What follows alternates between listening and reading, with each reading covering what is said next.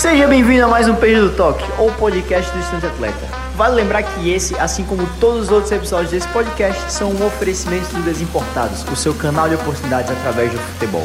Não se esqueça de seguir as redes sociais do Ale, o Perdido no Zewa, arroba Perdido no Zewa no Instagram e canal Perdido no Zewa no YouTube. O podcast que você está prestes a ouvir foi retirado do YouTube, então talvez a qualidade não seja das melhores, mas eu te garanto que o conteúdo será o melhor possível.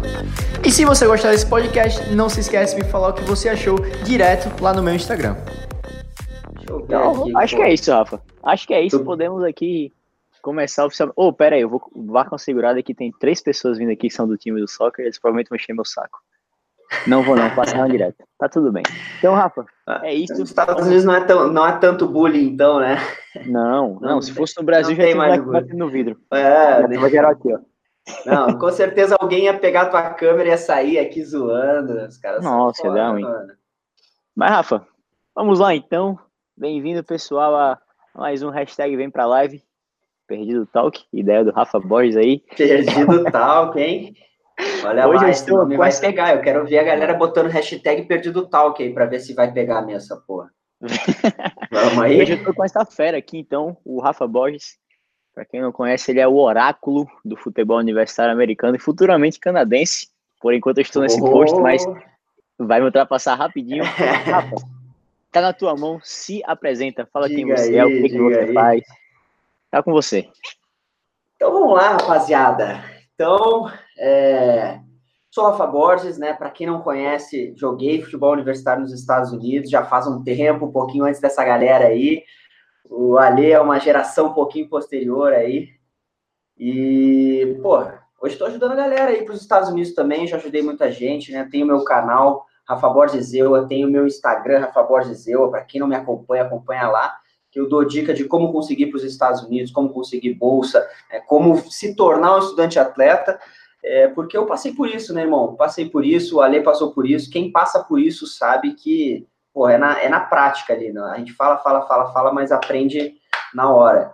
Então, pô, a gente vai falar sempre um pouquinho aí para não, não pegar tanto de, de surpresa rapaziada, né? Que é uma, é uma mudança de vida, é transformador. Fala, né? Fala tu, Ale. Transforma mesmo a vida de todo mundo.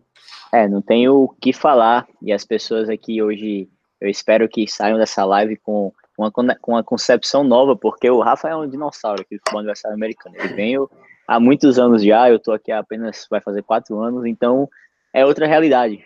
Mas, Rafa, vamos entender então um pouco melhor essa tua história. Você falou, passou por tudo isso, você jogou aqui, você mudou a tua vida, mas me fala um pouco do, do Rafinha, o Rafinha Borges, que morava em Curitiba aí, seus 12, 13 Rafinha Borges. Cara, Rafinha Borges não morava nem em Curitiba, irmão. Pouca gente sabe, mas. Uhum. Pô, ó. Pega, pega esse sotaque, de onde é que tu acha que eu sou, rapaz? Não Na sei real, ninguém. Pelo sotaque, pelo sotaque, ninguém sabe. Eu nasci em Niterói, Rio de Janeiro. Falei a rapaziada fluminense. Nasci em Niterói, Rio de Janeiro, mas é, minha família se mudou muito, então fui para Porto Alegre, fui para Curitiba. É, e agora estamos aí, fui para os Estados Unidos, morei em quatro cidades diferentes nos Estados Unidos lá. E agora voltei para Curitiba. Próximo próximo passo aí, Canadá. Né? Divulguei há pouco tempo aí no meu, no, meu, no meu Instagram, no meu YouTube. Então, Eu nem falei no YouTube sabe. ainda. Quase ninguém sabe ainda. Praticamente em primeira mão aqui no Perdidos Talk. Perdido Talk. Perdido Talk. ah, Ficou bom demais, mano. E é isso então, aí, isso aí. Então você nasceu no Rio. Você é carioca, porra. Você é carioca, carioca porra. porra. Carioca. Eu e o Guilherme lá do Boleiro Raiz, porra. É mesmo. Viemos, viemos do mesmo canto. E como que você começou com o futebol? Você é carioca, então, pô, você deve ter nascido entre um campo de futebol, né? Como é que começou Cara, a tua história com futebol? Minha história do futebol, porra, parece clichê, mano, mas é aquele negócio, né? Meu pai botou a bolinha lá no meu berço quando eu nasci, né? e é fato, é verdade. E e depois, cara, ficava jogando bola na praia quando era moleque, assim, ainda morava no Rio de Janeiro. Fiquei muito, até muito pouco no Rio de Janeiro, fiquei acho que com 7, 8 anos eu saí do Rio de Janeiro. E daí fui para Porto Alegre. Em Porto Alegre eu jogava bola na rua, cara. Foi aí que eu aprendi a jogar bola. Jogar bola na rua, de pé descalço no cimentão. Moda e... caráter. É, isso aí, pô, raiz, pô. E foi daí, foi daí que veio o Rafinha Borges. Daí depois eu comecei a pegar o fundamento, comecei a entrar em base. É, joguei, come... Entrei, na verdade, na escolinha do Inter, né? fiz escolinha, mas daí o negócio começou a ficar sério quando me convidaram para participar do juvenil do Inter. É, fiquei um tempo lá no, no, no, juvenil, e, mas é aquele negócio, né? Não, não, sei lá, não, não me dei tão bem assim, não era tão bola, talvez.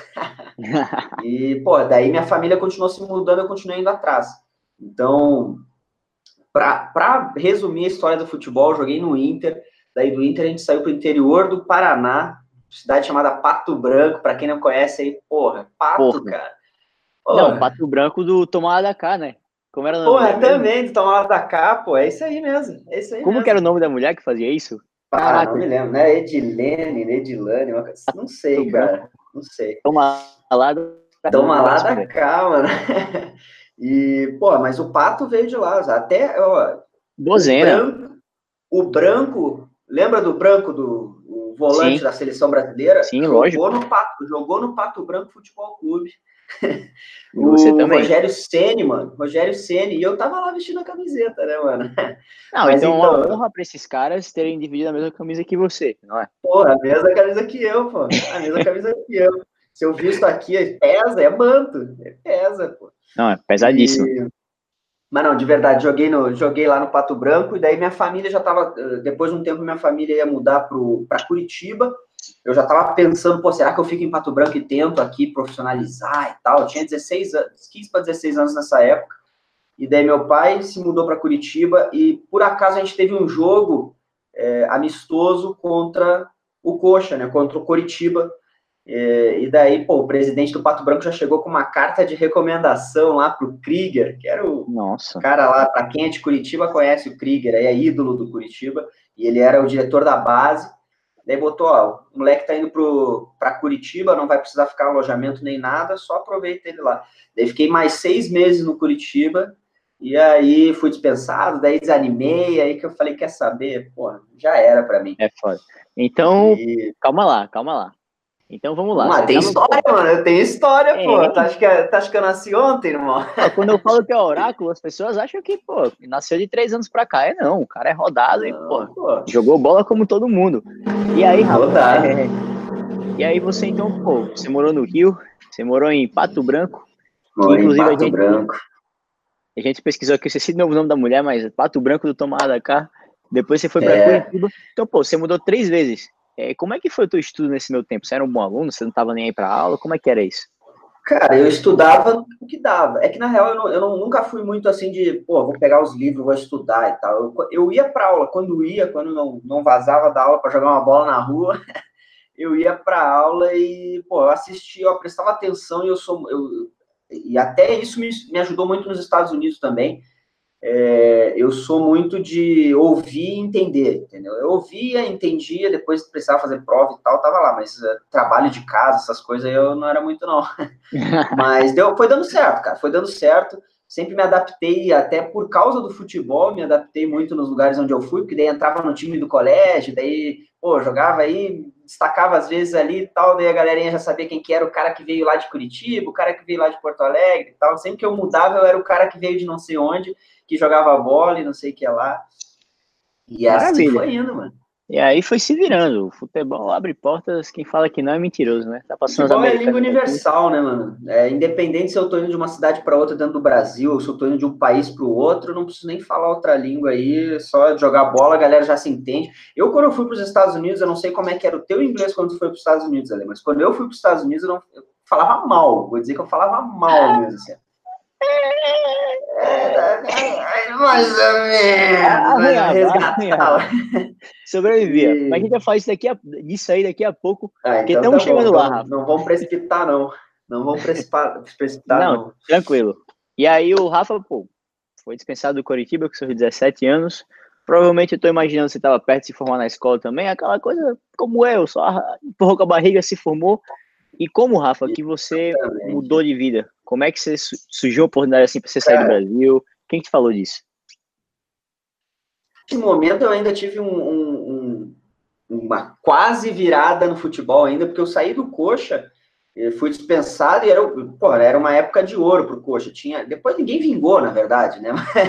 Mas tinha, tinha uns jogadores bons, tinha Pedro, é, Pedro Key, Jogaram comigo, pô. Pedro Ken, é, Keirson foi pro Barcelona, mano. O cara foi pro Barcelona, dividiu o vestiário comigo, chupou laranja comigo no vestiário, pô. Aí. e, mas daí eu saí, daí eu falei, ah, quer saber, pô, adolescente, pá, queria encher a cara, queria ir pras festinhas, queria começar as coisas. E daí parei um pouco depois, com quase 18 anos, que eu falei, cara, quer saber? Olha que merda que eu fiz. Né? Perdi todas as oportunidades. Daí eu comecei a ir atrás para ver se conseguia empresário, conseguia mais alguma coisa no Brasil. Daí eu fui para o Mato Grosso do Sul. Que? Morei seis meses no Mato Grosso do Sul, na, no Operário de Campo Grande. Ah, Operário. Operário. operário. O jo... Fiquei lá. Quem jogou lá que é conhecido? Eu lembro de alguém que jogou lá, que é conhecido Pô, pra caramba. saiu do Operário, cara, não sei, não sei, mas tem história. O Operário, querendo ou não, não é um time de expressão, mas é o maior do Mato Grosso do Sul, então tem ali uma história. E, pô, fui lá, fiquei seis meses hospedado na casa do roupeiro do time e, cara, me ferrando mesmo assim. E, pô, me ofereceram um contrato profissional. Falei, cara, vou virar profissional, mano. É sonho realizado. Mano, quando eu vi a cifra lá, eu falei, ah, vai tomando. quando eu vi, os caras na época, eu, era, era o salário mínimo, mas na minha época, quando era o quê? 2006, 2007. Não, era antes de 2006, 2007. Pô, eu tinha 18 anos, mano. É, Vamos lá, pô, pessoal. Lá, Pega a calculadora 300... e começa a calcular quantos anos o Rafa tem, tá? Vai lá, vai lá, uma hora descobre, mano. Pô, mas era 300 reais, 400 reais por mês e um contrato de quatro anos. Eu falei, cara, eu não consigo nem morar aqui, vou ter que ficar morando na, na casa do roupeiro de favor, tá ligado? Eu falei, ah, quer saber, meu pai tem condição, ele já me falou que não tem problema nenhum aí de pagar uma universidade e tal, vou voltar para casa, vou fazer faculdade, vida que segue. É, só que, oh, se quiser me. Deixa eu falar uma coisa, eu falo pra caralho, hein? Se quiser me cortar, me corta, mas eu tenho história. Não, filho, é tua. Ô, Rafa, aqui o espaço é teu, eu só sou o moderador, vai embora. Mas vamos lá, mano. Então eu. O golinho da alegria, né? Agora vai. Ah, não, aquele. Não, a aguinha aqui, ó. Merchan, eu tô ganhando dinheiro para fazer aí, ó. Mentira, só água mesmo. É... Mas Porra. aí, pô, voltei para casa, voltei para casa só para acabar, vou resumir, prometo. Voltei para casa, falei, quer saber, vou entrar na, vou entrar para faculdade mesmo, vou vou me formar, vou desistir do futebol. E, cara, nisso, eu falei, pô, eu vou entrar na faculdade, vou ficar quatro anos na faculdade, vou sair, vou, vou começar a trabalhar, não é isso que eu quero. Eu falei, quer saber, eu vou tentar ir, é, entrar na cabeça do meu pai para ver se ele me ajuda a fazer um intercâmbio, ficar seis meses na Austrália, alguma coisa assim, para aprender inglês. E nesse meio tempo comecei a pesquisar, pesquisar, pesquisar, descobri a oportunidade dos Estados Unidos, e, e daí até descobri uma seletiva que na minha época nem existia, mano. Não existia. Next não existia na minha época. Essas. Nem vou, nem vou falar para não fazer propaganda, né, meu irmão? Nós estamos aqui no. Nós estamos nós estamos aqui, vai dar, vai dar mais visualização aqui do que os Nem existia lá, o então, museu, né? O não, existia não existia o rumo ao museu, não existia o perdido no, perdido no museu. Falei, ainda tava de fralda, se duvidar. eu tava, eu era bebê, não nem beijado na minha vida ainda.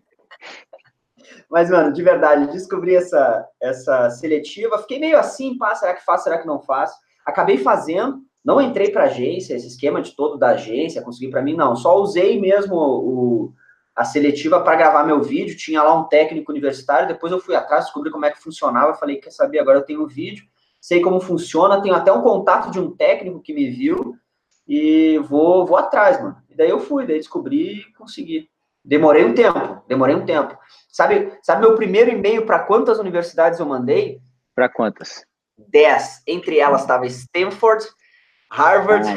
Ah, não. Ah, não. Mano, eu não fazia ideia. Eu não fazia ideia. Eu pensei assim, ah, mano, quer saber? Joguei aí, joguei por tudo, sou jogador. Olha, olha a cabeça do moleque, né, mano? Nossa. Sou, sou jogador, aí vou para os Estados Unidos, os caras não jogam bosta nenhuma, vou ser Pelé lá, quer saber? Vou pegar as melhores universidades dos Estados Unidos e vou mandar para esses caras aí, mano.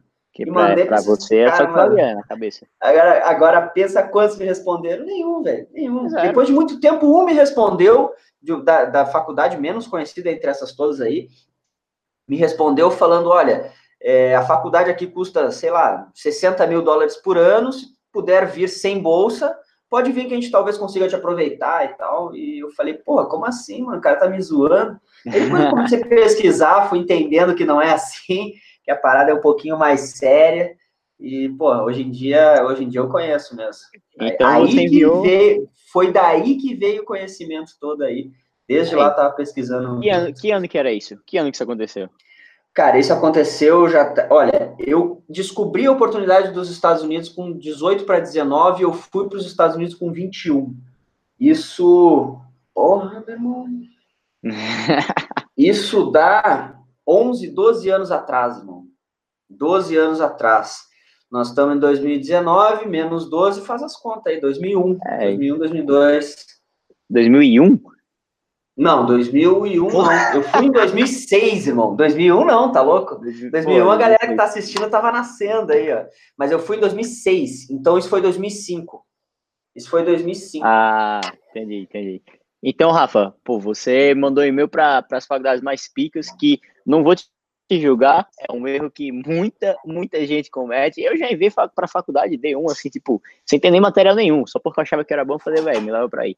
Então, você enviou para várias faculdades, só que você não foi para nenhuma dessas, você foi para um junior college, né? Como que você Foi entendeu que existia junior college, como é que funcionava, ou você só mandou e-mail aleatório e acabou caindo lá? Como é que foi? Cara, quando, quando. Que nem eu te falei, né? Dos 10 e-mails que eu mandei, é, primeiro que quando eu pesquisava sobre intercâmbio, sobre faculdade nos Estados Unidos, futebol nos Estados Unidos, é, pô, só via D1, né? Com- Tudo que falava na internet era sobre, sobre NCA Divisão 1, que é a principal. Eu não sabia sobre as outras. Daí, quando eu comecei a ver quais faculdades mais que jogam, daí eu comecei a ver outras. Daí eu comecei, porra, mas essa não é NCA, essa é outra, é uma tal de NAIA, uma tal de NJCA, o que, que é isso? Eu comecei a pesquisar, mano. Mas vou te dizer, dos meus 18 para 19 até 21, foram quase dois a quase três anos aí que eu fiquei só pesquisando até descobrir. Hoje em dia, moleque tenta mandar um e-mail e quer em dois meses conseguir uma bolsa, velho. Já desiste. Foi, foi, é, pra mim aí foi, eu abracei a, a causa aí, fui disciplinado e falei, mano, vou ir, não tem jeito, não tem jeito, eu vou ir. E daí eu comecei a descobrir, cara, todo dia eu descobri alguma, todo dia eu pesquisava, todo dia eu descobri alguma coisa. E daí assim que foi indo, foi, daí eu fui buscar aquele técnico que tinha me visto naquela seletiva, que daí eu descobri que a dele era uma liga diferente. Eu falei, pô, mas que liga é essa? Daí eu descobri que tinha mais 200 universidades da tal da NAIA. Eu, pô, mas será que não tem outra liga? Tem, NJCA. Eu, pô, tem mais 200, 150 universidades da NJCA. Eu falei, ah, agora sim, agora eu tenho Agora é um abraço. oportunidade. Daí começou, né? Depois eu, depois eu, eu vi a diferença de, de, de pô, eu mandei só para 10, quer saber? Agora eu vou mandar para todo mundo. Daí eu mandei Nossa. 200, 300 e-mails. E aí, Daí quantas o bicho respostas pegou. você teve? Quantas respostas você teve? Foi de Cara, alguma dessas aí que você fechou? Foi, foi a, a, a que eu fechei foi, foi uma das primeiras que me respondeu. Foi uma das primeiras. Pra tu ver. Pô, agora, agora, agora que eu vou falar vai, me faz sentir velho. Mas para tu ver como, como a época foi a época de ouro, é, eu fui para Crowder College, depois a gente pode falar mais sobre isso daí. Eu fui para Crowder College e ele foi um dos primeiros que me respondeu porque eles estavam montando o time. Era o primeiro ano de soccer na Crowder College e, era, e, e ele estava querendo montar um time novo, trouxe uns mexicanos e tal, ia trazer uns brasileiros. Eu falei, pô, conta comigo, vou lá, vou para cima. Então foi a oportunidade de, de abrir o programa do soccer no, na Crowder College. A Crowder, que inclusive hoje em dia, eles são muito bons, né? Tem um, É. um brother meu que jogou comigo e ele estudou lá, transferiu depois, eu acho, eu não sei se com 100%, mas muito próximo a 100%. E, puta, é uma faculdade muito boa, né? O Hoje em dia eu tenho, eu tenho contato com, com o assistant coach da, da Crowder College e, pô, eles mandam bastante gente para D1, inclusive. Eles eles estão entre os top da, da, da, da conferência ali deles, né? E, pô, sempre vão para regional ali, um, tem aí bastante oportunidade para nacional. E, cara, quando pega um nacional, manda dois, três para D1, mais uns Ah, outros para a faculdade mais pica da Naia.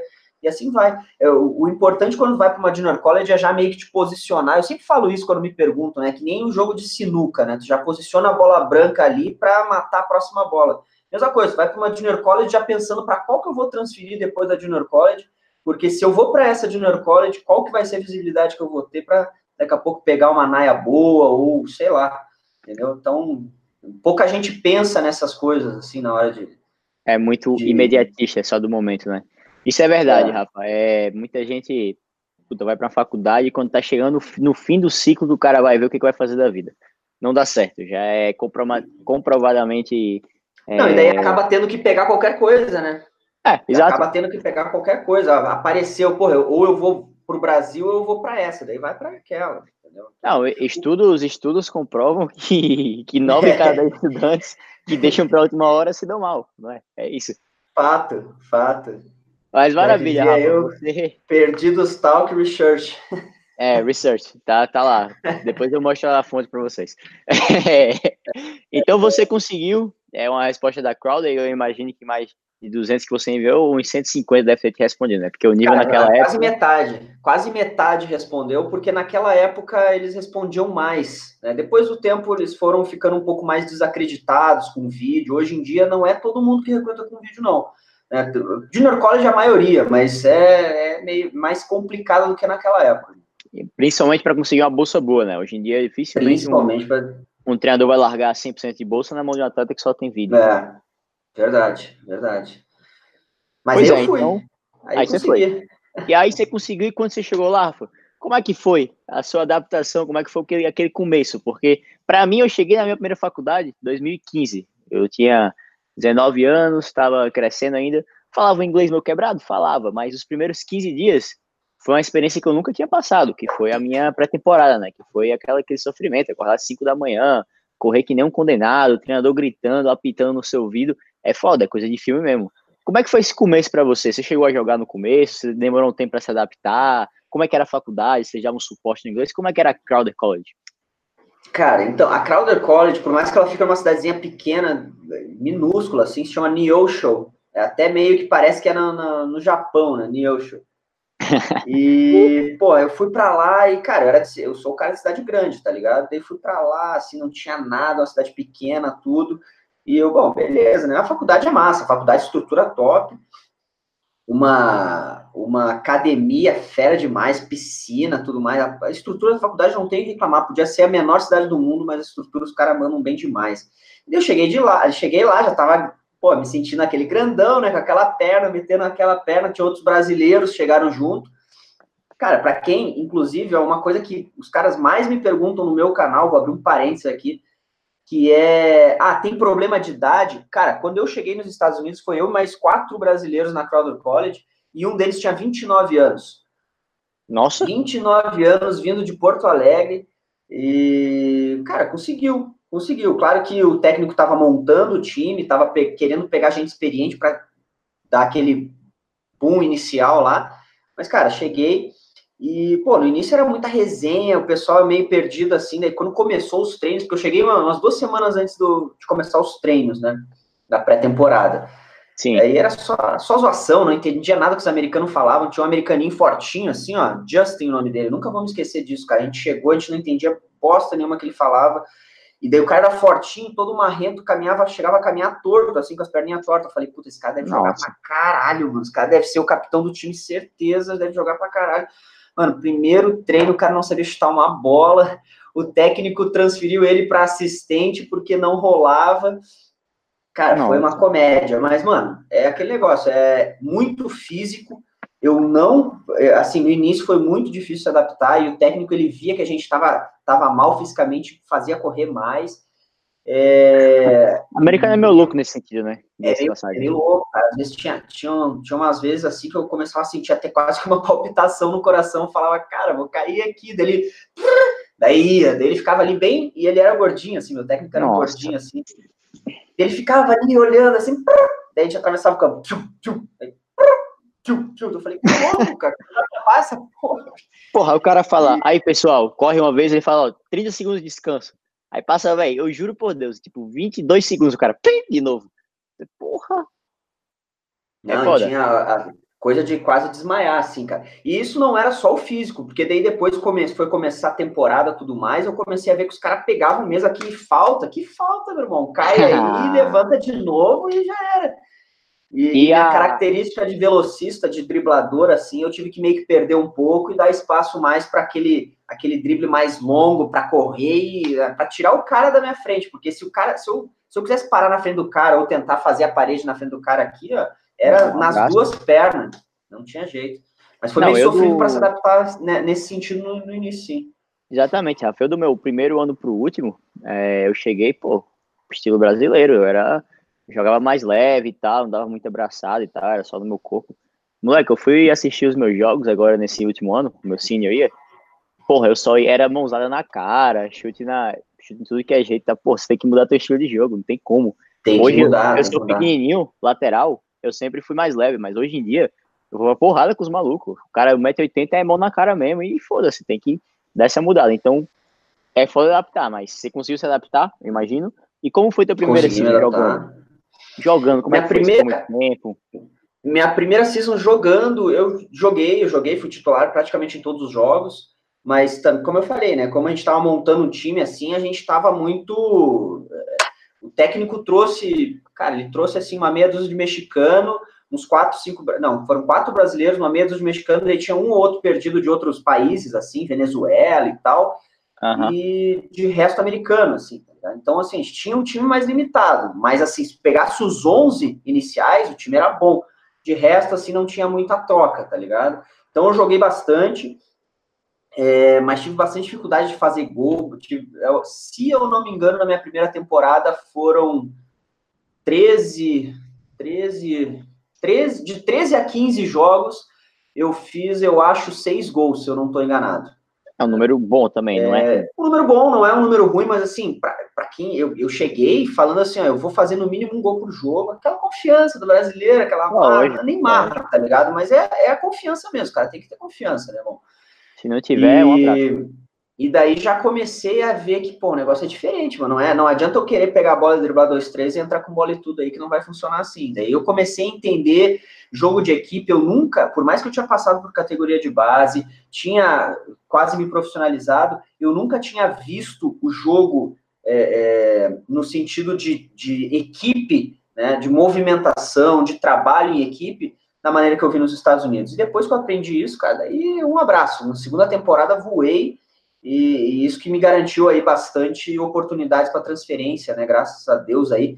Naquela época, a minha faculdade, a Crowder College, não gravava, então a gente deu um jeito, os brasileiros ali deu um jeito de gravar por conta... Arranjou uma câmera ali e deu um jeito. Comprou uma câmera no eBay por 50 dólares, uma câmerazinha daquelas que era da, daquele... Pô, naquela época, daí abria um negocinho do lado aqui, a gente ficava assistindo aqui, Nossa. Ó. Gravei meu vídeo ali, cara. Daí me transferi, cara, consegui várias propostas, consegui propostas de D1, quase fechei com uma D1, e, pô, é isso aí, mano. Mas aí, ô, Rafa, vamos. É, vamos chegar aí, mas fala primeiro uma coisa, para o pessoal entender em números. Porque tem gente que fala, pô, você fala arrebentou, mas as pessoas não entendem. Quantos gols, quantas assistências, quantos jogos, como é que foi a temporada em números? Pra você. Cara, minha primeira temporada foi, eu não sei assistência. Tá? Eu, dava, eu fazia mais gol do que eu dava assistência. Provavelmente foi seis gols e duas assistências, alguma coisa parecida. É, no segunda temporada a gente jogou um pouquinho mais porque a gente avançou nos playoffs. A gente foi para a gente chegou na final, por mais que a gente tinha sido a primeira vez, né? Isso já foi um diferencial, querendo ou não. Era a gente se classificou em oitavo, né? Que tá ligado como é que funciona? Acho, não sei se a galera sabe, mas aí oito classificam. Tem alguns alguns alguns regionais que nem tem oito, então todo mundo classifica. Daí o primeiro pega o último, o segundo pega o penúltimo e assim por diante. A gente se classificou em oitavo, pegamos o primeiro, mas a gente já matou o primeiro nas oitavas. Daí nas quartas a gente passou, na semi a gente passou. É, se eu não me engano, no segunda temporada a gente jogou 16 ou 17 ou 18 jogos, eu fiz 12 gols. Eu falei, ah, agora melhorou. Ah, agora o da primeira temporada, também tinha feito bastante assistência, seis, sete assistências. É, e, cara, e eu sempre fui muito para cima. Então, assim, como a gente, a gente já tinha se ligado que para transferir a gente ia ter que fazer um vídeo jogando nos Estados Unidos, a gente comprou essa câmera, a gente começou a fazer, a gente começou a fazer os vídeos e quem tava fora gravava, a gente pegava esse Justin que eu falei, o fortinho, que ficava de fora, não entrava uhum. nunca. Justin, grava aí. Record, record, a gente falava, record, record. Don't lose the ball. Just chase the ball. E ele ficava ali, ó, olhando. Cara, e, e assim foi indo. E já no meio da minha temporada, ou no, quase no meio da temporada, da segunda temporada, quando a gente viu que estava começando a engrenar o negócio, é, eu comecei a mandar, a mandar e-mail para os técnicos. Que daí que eu pensei, pô, vou falar com os técnicos das outras equipes e dizer, olha, eu tô aqui na Crowder, se tu quiser, vai acompanhando. Vai acompanhando, vê amanhã o jogo da Crowder, daí ele vê quanto que foi, ele vê se eu fiz gol ou não e tal. E assim alguns eu já fui come começando a ter relacionamento com alguns técnicos para quando chegasse no final da temporada já falar de bolsa. E então deu falando certo, em números, deu certo. Então falando em números, eu, questão de gol, assistência foi um diferencial, mas outro diferencial foi a gente ter ganhado bastante jogo, principalmente no a gente porque a gente empatou muito durante a, a regular season, né, a, a temporada normal. E, cara, a gente foi, não foi somando muito ponto, foi perdendo quando não podia perder, enfim. Mas quando chegou na hora do vamos ver mesmo, a gente, principalmente os brasileiros, mano, a gente começou assim a jogar de uma maneira que até eu tava me sentindo, pô, tô jogando pra caralho, mano. E porque daí a gente assumiu mesmo assim, vestiu a camisa e falou, pô, vamos fazer isso daí porque a faculdade precisa, a faculdade vai, vai ficar com o nome. É, e, porra, pra gente vai ser excelente, né, mano? Nós vamos sair daqui, vamos para um lugar fera. É, tanto que dos brasileiros a gente foi para três, conseguimos essa, essa proposta na D1. Mas, porra, comanda aí, depois eu falo da D1, pô. Não, tranquilo. Não, tava escutando a história, tava gostando. Mas beleza, já que você comentou, é, tranquilo. Pegaram a TechPix, ó, maravilha. gravaram, gravaram jogos, a câmera faz tudo. A câmera é muito boa também, a TechPix americana também deve editar os vídeos também, editar o vídeo, mandar para treinadores. E como é que foi essa fase de transição? Porque, pô, tua temporada já tinha acabado, você terminou a season já alinhado com alguma faculdade, etc. Uma coisa aqui que eu já vou adiantar a informação, é, você se transferiu depois para Bethel, né? Inclusive eu encontrei o teu coach da Bethel, o Thiago. Thiago. Eu encontrei com é. ele recentemente agora em Chicago. Fui para uma conversão de coaches. Ele é brasileiro, né? Ele vai, ele, ele é brasileiro. influenciou de alguma forma, é porque, pô, em várias. Você teve proposta de D1, mas pelo fato de ser brasileiro, isso influenciou de alguma forma o canto que você foi. E como é que foi essa fase de transição para encontrar a nova faculdade? Cara, é... primeiro falando do Thiago, pô, tem... o Thiago é fera demais. O Thiago tem muita, muita. Os caras, para tu ver, né? Os caras saem do Brasil com muita experiência, né? Quem, quem vai ser técnico e tal. Ele, ele, quando era moleque, ele jogou no Cruzeiro e no Atlético é, Mineiro, então ele, pô, tinha muita vivência, mano. E, mas, enfim, por, por ele ser brasileiro, o que ajudou foi mais na comunicação e tal. A gente falava em português, eu ligava para ele. Não que, não que né, nessa época eu já falava inglês tranquilo, tá ligado? Mas é muito mais fácil né, ligar pro cara e tá, trocar aquela, aquela ideia, e daí o cara sente mais confiança, entendeu? Foi mais ou menos Lógico. nesse ponto que ajudou. Mas não foi o, o que. Não foi o predominante, assim. Né? Primeiro, é, é, quando eu estava conversando com muito técnico, tinha muitas respostas na hora de transferir, entendeu? Eu, de novo, fui lá e mandei mensagem, é, e-mail para todos, Naia, não todos, né? Dessa vez não foi todos, mas Naia D2, D2 para mais da metade, Naia para todos, D2 para mais da metade e D1 para algumas, assim, que eu sabia que poderia talvez conseguir ser estudante, porque o problema da D1 é que, pô, tem muito brasileiro aí que joga para caralho e consegue ser atleta na D1, só que às vezes não consegue ser estudante na D1. E Sim. precisa. Se você não consegue lá manter as notas e se manter numa D1, e, e o nível das faculdades é muito maior, é só ver quem que tá lá. É Harvard, é Stanford, é MIT. É, então, o negócio é diferenciado. Então, é mandei para algumas da, é, mandei algumas da D1 que eu achei que fosse que eu ia me encaixar um pouquinho mais, que pedia algumas exigências menores na SAT e tal. É, pô, eu comecei a ter várias respostas, comecei a ter várias respostas e nesse meio tempo já tinha acabado é, a temporada, eu ia ter ainda mais um semestre né, na Crowder antes de, de me transferir. E daí é foda, tem, tem frio, tem aquele negócio, aquela parte ruim do ano, né, off-season aí. E, e eu fui conversando com os técnicos, tudo, até chegar o. o e além dos técnicos universitários, eu estava conversando com os técnicos semiprofissionais também. Né, pra, pô, então, no verão, enquanto eu não sei para onde eu vou, no verão eu vou jogar aí. Eu consegui um lugar na, na, no semi-profissional, na mesma cidade, em Huntsville, Alabama, na mesma cidade onde tinha essa D1, é, que eu estava conversando com o técnico, o técnico estava demonstrando interesse. Daí eu falei pro técnico, olha, tô indo jogar no Rocket City, aí na, na, na NPSL, aí em Alabama, em Huntsville. Daí ele falou, ah, não, então vocês vão vir para cá e tal, eu conheço o técnico e tudo. E, mano, Daí foi que começou a desenrolar um pouquinho mais. Out, nada, você só mandou e-mail. Eu fiz. Não, eu mandei e-mail, o cara, o cara me respondeu. Quando eu falei que estava indo para lá, inclusive eu, eu tava indo com, com, outros brasileiros, só que ele falou assim, oh, não, o negócio é o seguinte, vocês vão vir no verão para jogar a NPSL, né, a liga semiprofissional, mas eu quero vocês aqui agora, primeiro, eu quero que vocês conheçam a universidade, eu quero que vocês conheçam a cidade, né, e quero conhecer vocês para ver se realmente rola. Eu falei, não, beleza, o cara era um africano e tal, nem lembro do, do, do país, assim, que ele era, mas, enfim, ele era um africaninho, assim, e tal, e quase todo mundo no time dele era africano. O cara pagou passagem de avião pra gente, fui eu e mais dois, ele pagou passagem de avião pra gente do Missouri, Springfield, em Missouri, até Huntsville, Alabama, ele Caraca. nos botou num hotel fera, um hotel pica, e ainda nos deu um passe para ir visitar a NASA que, que tem uma Caralho. sede da NASA, tem uma sede da NASA lá em Huntsville, onde tem o Apollo 13. Eu tenho uma foto, quem for ver no meu Facebook as fotos antigas lá. Pô, então é uma parada que hoje em dia nem é legal mais, né? Tipo, é... não, não, hoje em dia não pode fazer, não pode. Pode lei mesmo. Pode. Você não pode pagar tudo para um cara assim e botar ele para visitar. Tipo, você tem que na verdade bom, pode, pode uh, na D1 pode em datas oficiais. Tem datas oficiais para fazer isso. Então, não, na verdade, pode, até na NAI também pode, só que assim, a regra é a seguinte, até onde eu saiba. É, você só essa coisa toda, na verdade, você gasta do teu bolso, na verdade. Você faz tipo, pô, você paga avião, paga tudo. Mas quando você aplica e aceita na faculdade, aí você pode pagar de volta. Eles te, te retornam o dinheiro. É, na minha época foi diferente.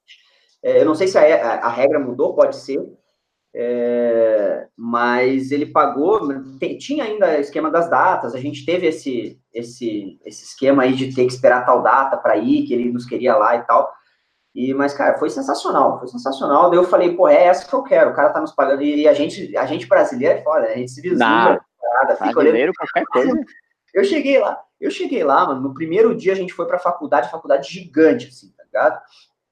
É, daí eu falei, caralho, nós vamos estudar aqui, irmão. Daí a gente foi ver o campo, tinha o campo e tinha mais uns outros quatro ou cinco campos praticamente oficiais, assim, para o futebol, sendo que o futebol, é, o futebol nosso, né, o soccer, era o pior esporte, eu acho, da faculdade.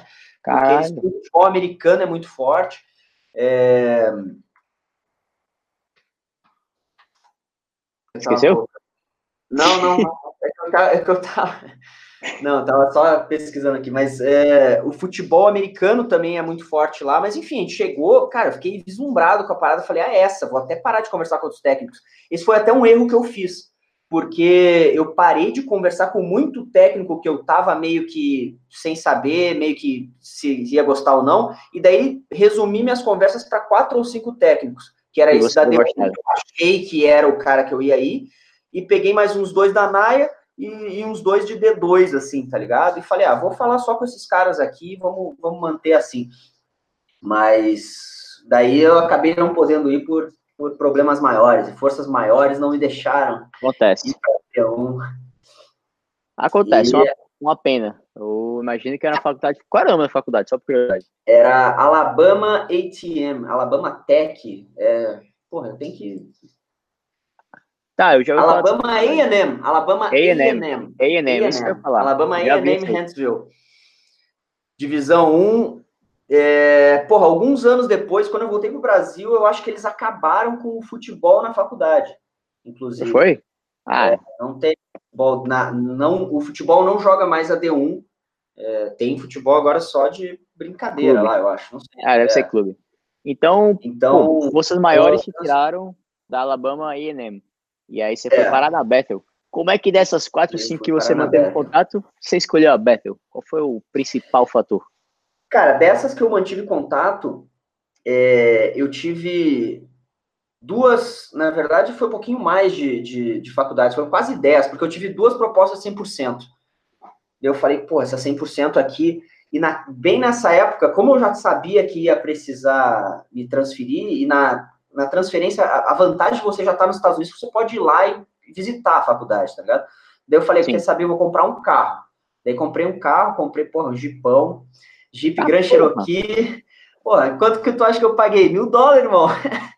Tô nesse bonde aí. Um Jeep, um Jeep Grand Cherokee, mil dólares. E sabe o que, que mais? Eu comprei por mil dólares em 2010, vendi por mil dólares em 2014, em 2012.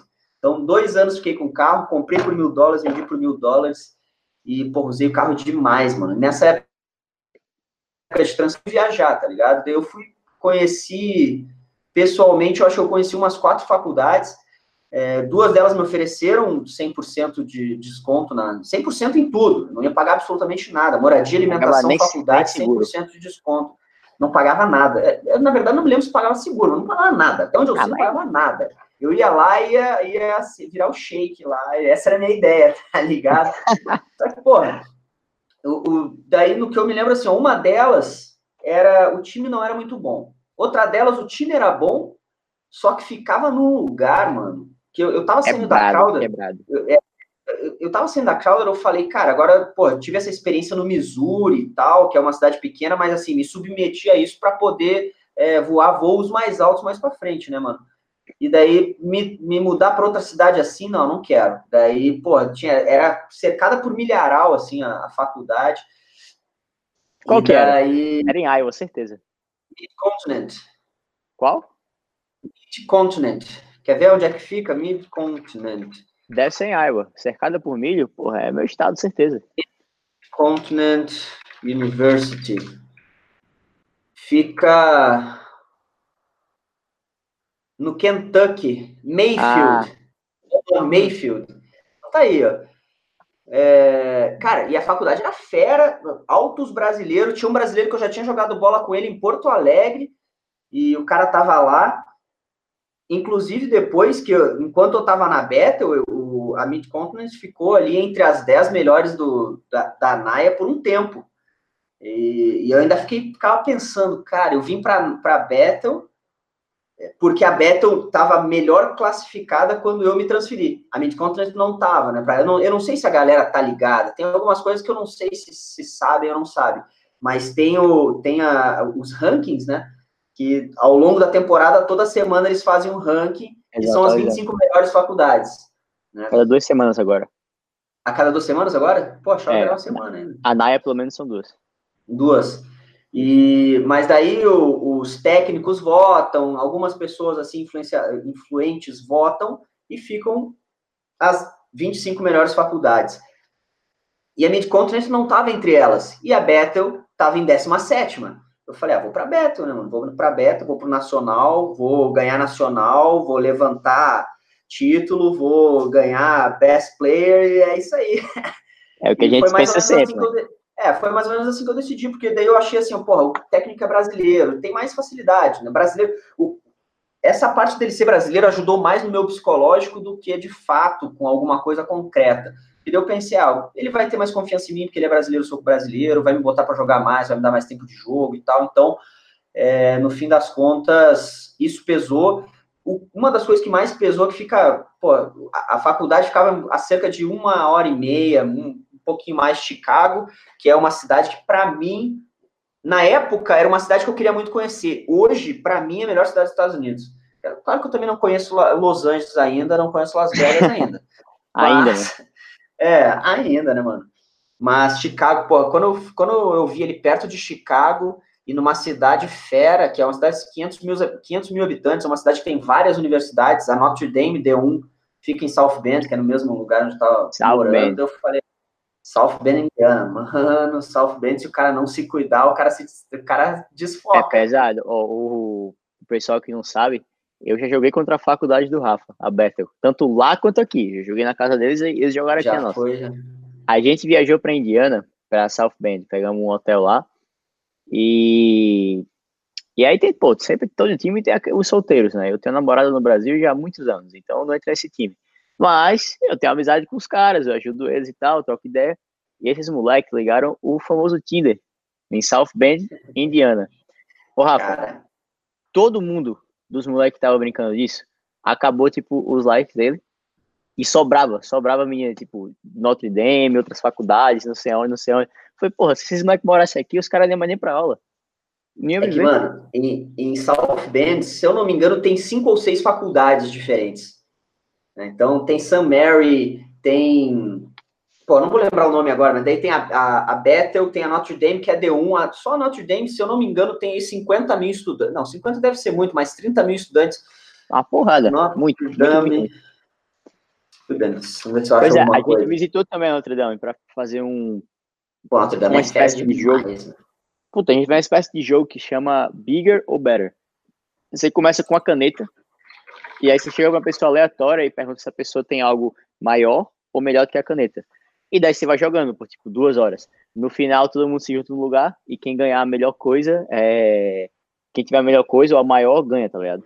Daí um brother nosso, ele é chileno. Ele mal falava inglês, falava um espanhol quebrado, só que ele, ele é de família francesa, então ele fala francês muito bem, tá ligado? Daí, pra você ver como era esse negócio de festa, todos os dormitórios que a gente foi para fazer esse jogo, tinha, tinha um monte de gente bebendo e tal, tudo, só festa, festa para todo lado. E um, um dos quartos que esse grupo dele foi, eu não tava no grupo dele, me falaram isso. É, foram no quarto das meninas. As meninas ficaram apaixonadas por ele. Falaram, pelo amor de Deus, fala francês comigo. No fim, elas deram um sofá. Um sofá inteiro, ô Rafa. E não era sofá ruim, tanto que a gente botou ele no ônibus, trouxe de volta pra, pra cá e reaproveitou o sofá. Caralho, Porque as meninas acharam ele muito lindo, muito fofinho. E deram assim, ó, pode levar. isso. Leva o meu sofá para lembrar de mim. Mas é engraçado que nos Estados Unidos as paradas são assim, né? Eu, quando eu fui para Bethel, eles botaram, eles me botaram não no, nos dormes, não que ficam dentro do campus, ficava do lado do campus. O campus é meio fechado, digamos assim, e do lado tem uma quadra só de casas que pertence à faculdade, mas é do lado de fora da, da faculdade. Então rolava festa adoidado lá, tá ligado? Eu, eu não participava muito, pelo menos Uh -huh. durante a season, tá ligado? Ah, sim. Fica tranquilo Mas- que o Thiago não tá assistindo aqui. É.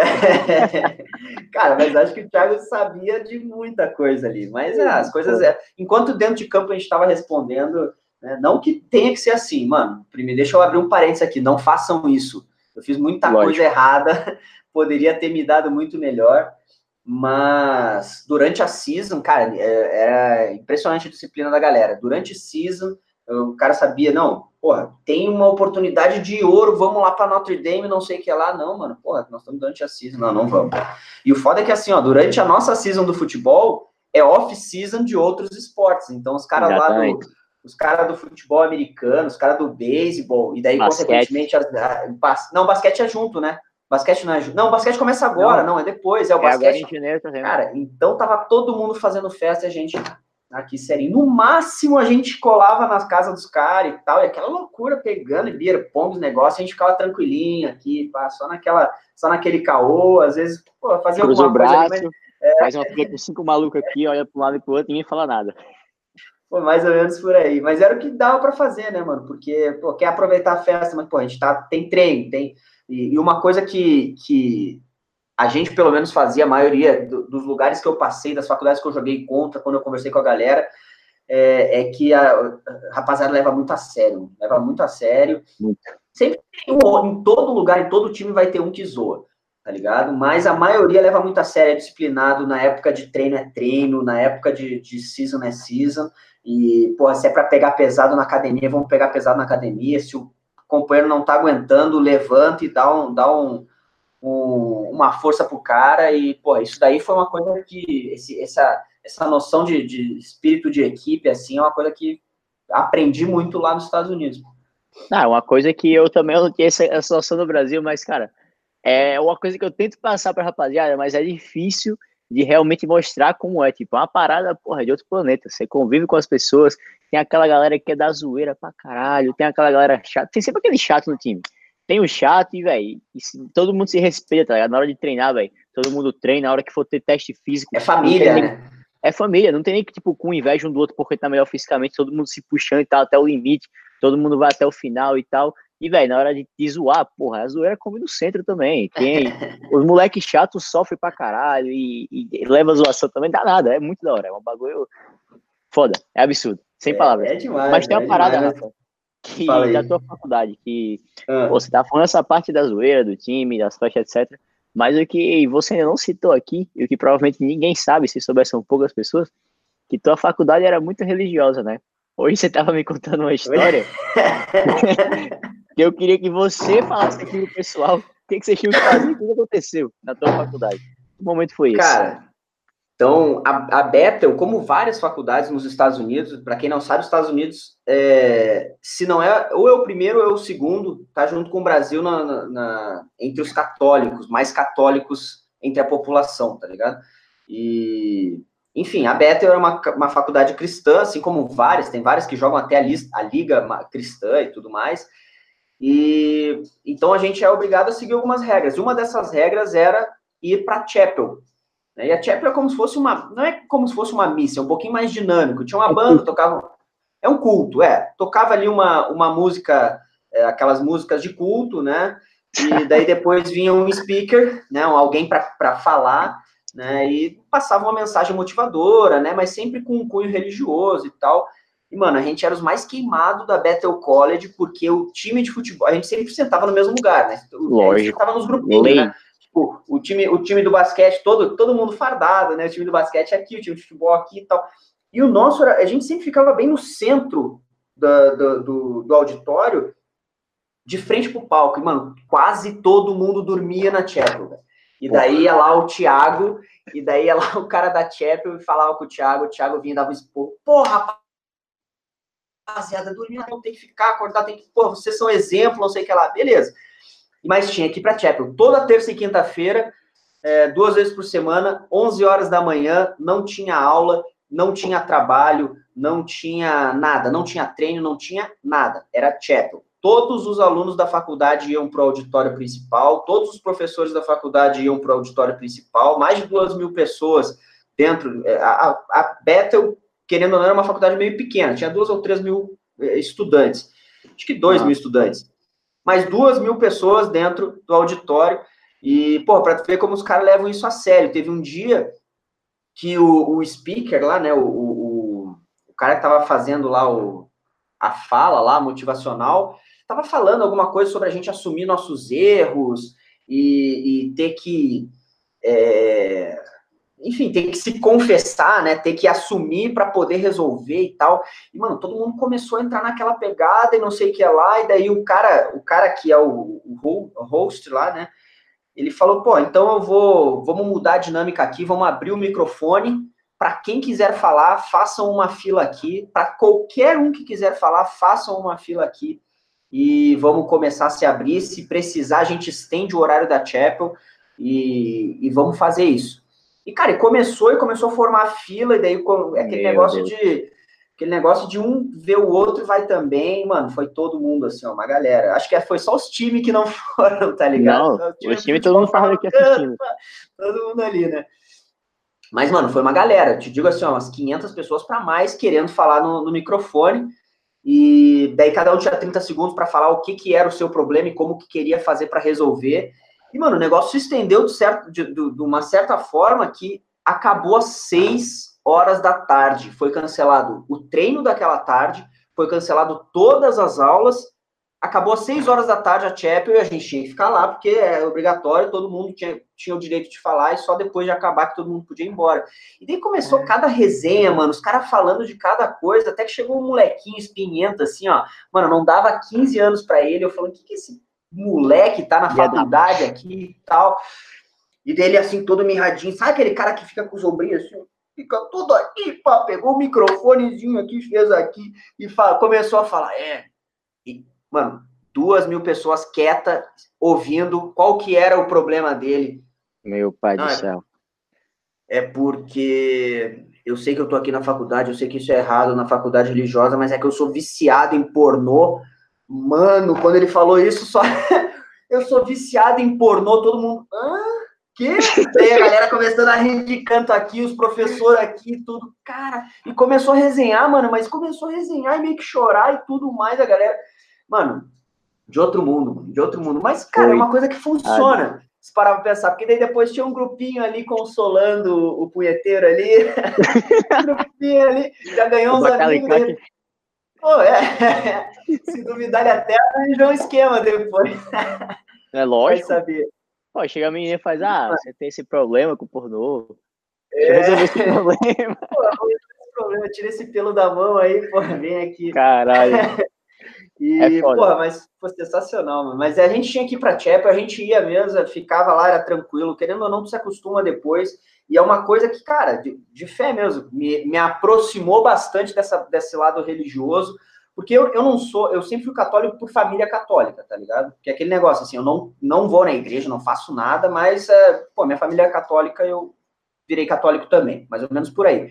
É, só que lá, pô, a gente já tem aquela dificuldade, tá fora de casa, tá longe da família, então é uma sensação diferente, a gente precisa de algo a mais, tá ligado? E no Na Chapel, cara, a gente começou, eu, pelo menos, eu e os brasileiros começamos a ter, assim, uma, não, eu, eu até hoje não, não é que é Deus e é toda essa história, assim, não é exatamente o jeito que eu acredito, mas eu acredito em algo maior e me liguei é a isso nesse negócio da Chapel. É o lado espiritual. É uma coisa, ô, Rafa, que, pô, até queria abrir isso aqui rapidão, uma coisa um pouco mais séria, mas, tipo, acho que é legal compartilhar com vocês. Eu, minha faculdade também é assim, também é muito religiosa, e eu nunca fui religioso, tá ligado? No Brasil e tal, nunca. Só que de uns anos pra cá eu comecei a, tipo, ver um pouco mais o lado espiritual da coisa, tipo, o que que isso significa. E o brother meu que mora comigo, ele é muito ligado nessas coisas também, então eu entendo perfeitamente o que você tá falando, porque eu conversando com ele esses dias, ele me falou que assim, que tudo isso que tem aqui na faculdade, que eles mostram, é, a religião e tal, a única coisa é que eles personificam a ideia de Jesus. Só que você parar pra pensar, tipo, hoje o que o cara falou na Chapel foi exatamente o que relacionou com isso, que é o seguinte, você tem Jesus dentro de você, tipo, você tem que encontrar as respostas, não com o que vem de fora, mas dentro de você. Você tem que se conhecer para encontrar as respostas com você. Daí o cara falando hoje na Chapel, ele falou exatamente isso, que tipo, é, só que a única diferença é que ele trocou a ideia de dentro de você para encontrar as respostas em Jesus, entendeu?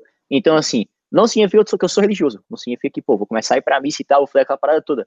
Só que eu tenho um entendimento muito maior hoje em dia é, da, da ideia do autoconhecimento, que você, buscando as respostas dentro de você, você entendendo o que, tipo, um, como é que fazer um estilo de vida parecido com o de Jesus, que é você fazer as coisas para os outros e você é, fazer as coisas boas e tal, ajudar o próximo, é o que você tem que ter para você mesmo, independente de religião, independente do que seja, tá ligado? E eu só passei a entender isso depois que eu vim estudar aqui, depois eu me aproximei um pouco mais disso e passei a entender esse ponto de vista, entendeu? Então, cara, eu tenho minha, é, a minha opinião sobre isso é meio polêmica até às vezes, porque tem muita gente que é, que é bem, que é bem seguidor mesmo. Mas, cara, eu tenho assim que a, a, a Bíblia, por exemplo, assim como o Alcorão, esses, todos esses livros que contam histórias né, do, do passado, sobre deuses e sobre, enfim, o que, o que quer que seja como cada um quiser chamar.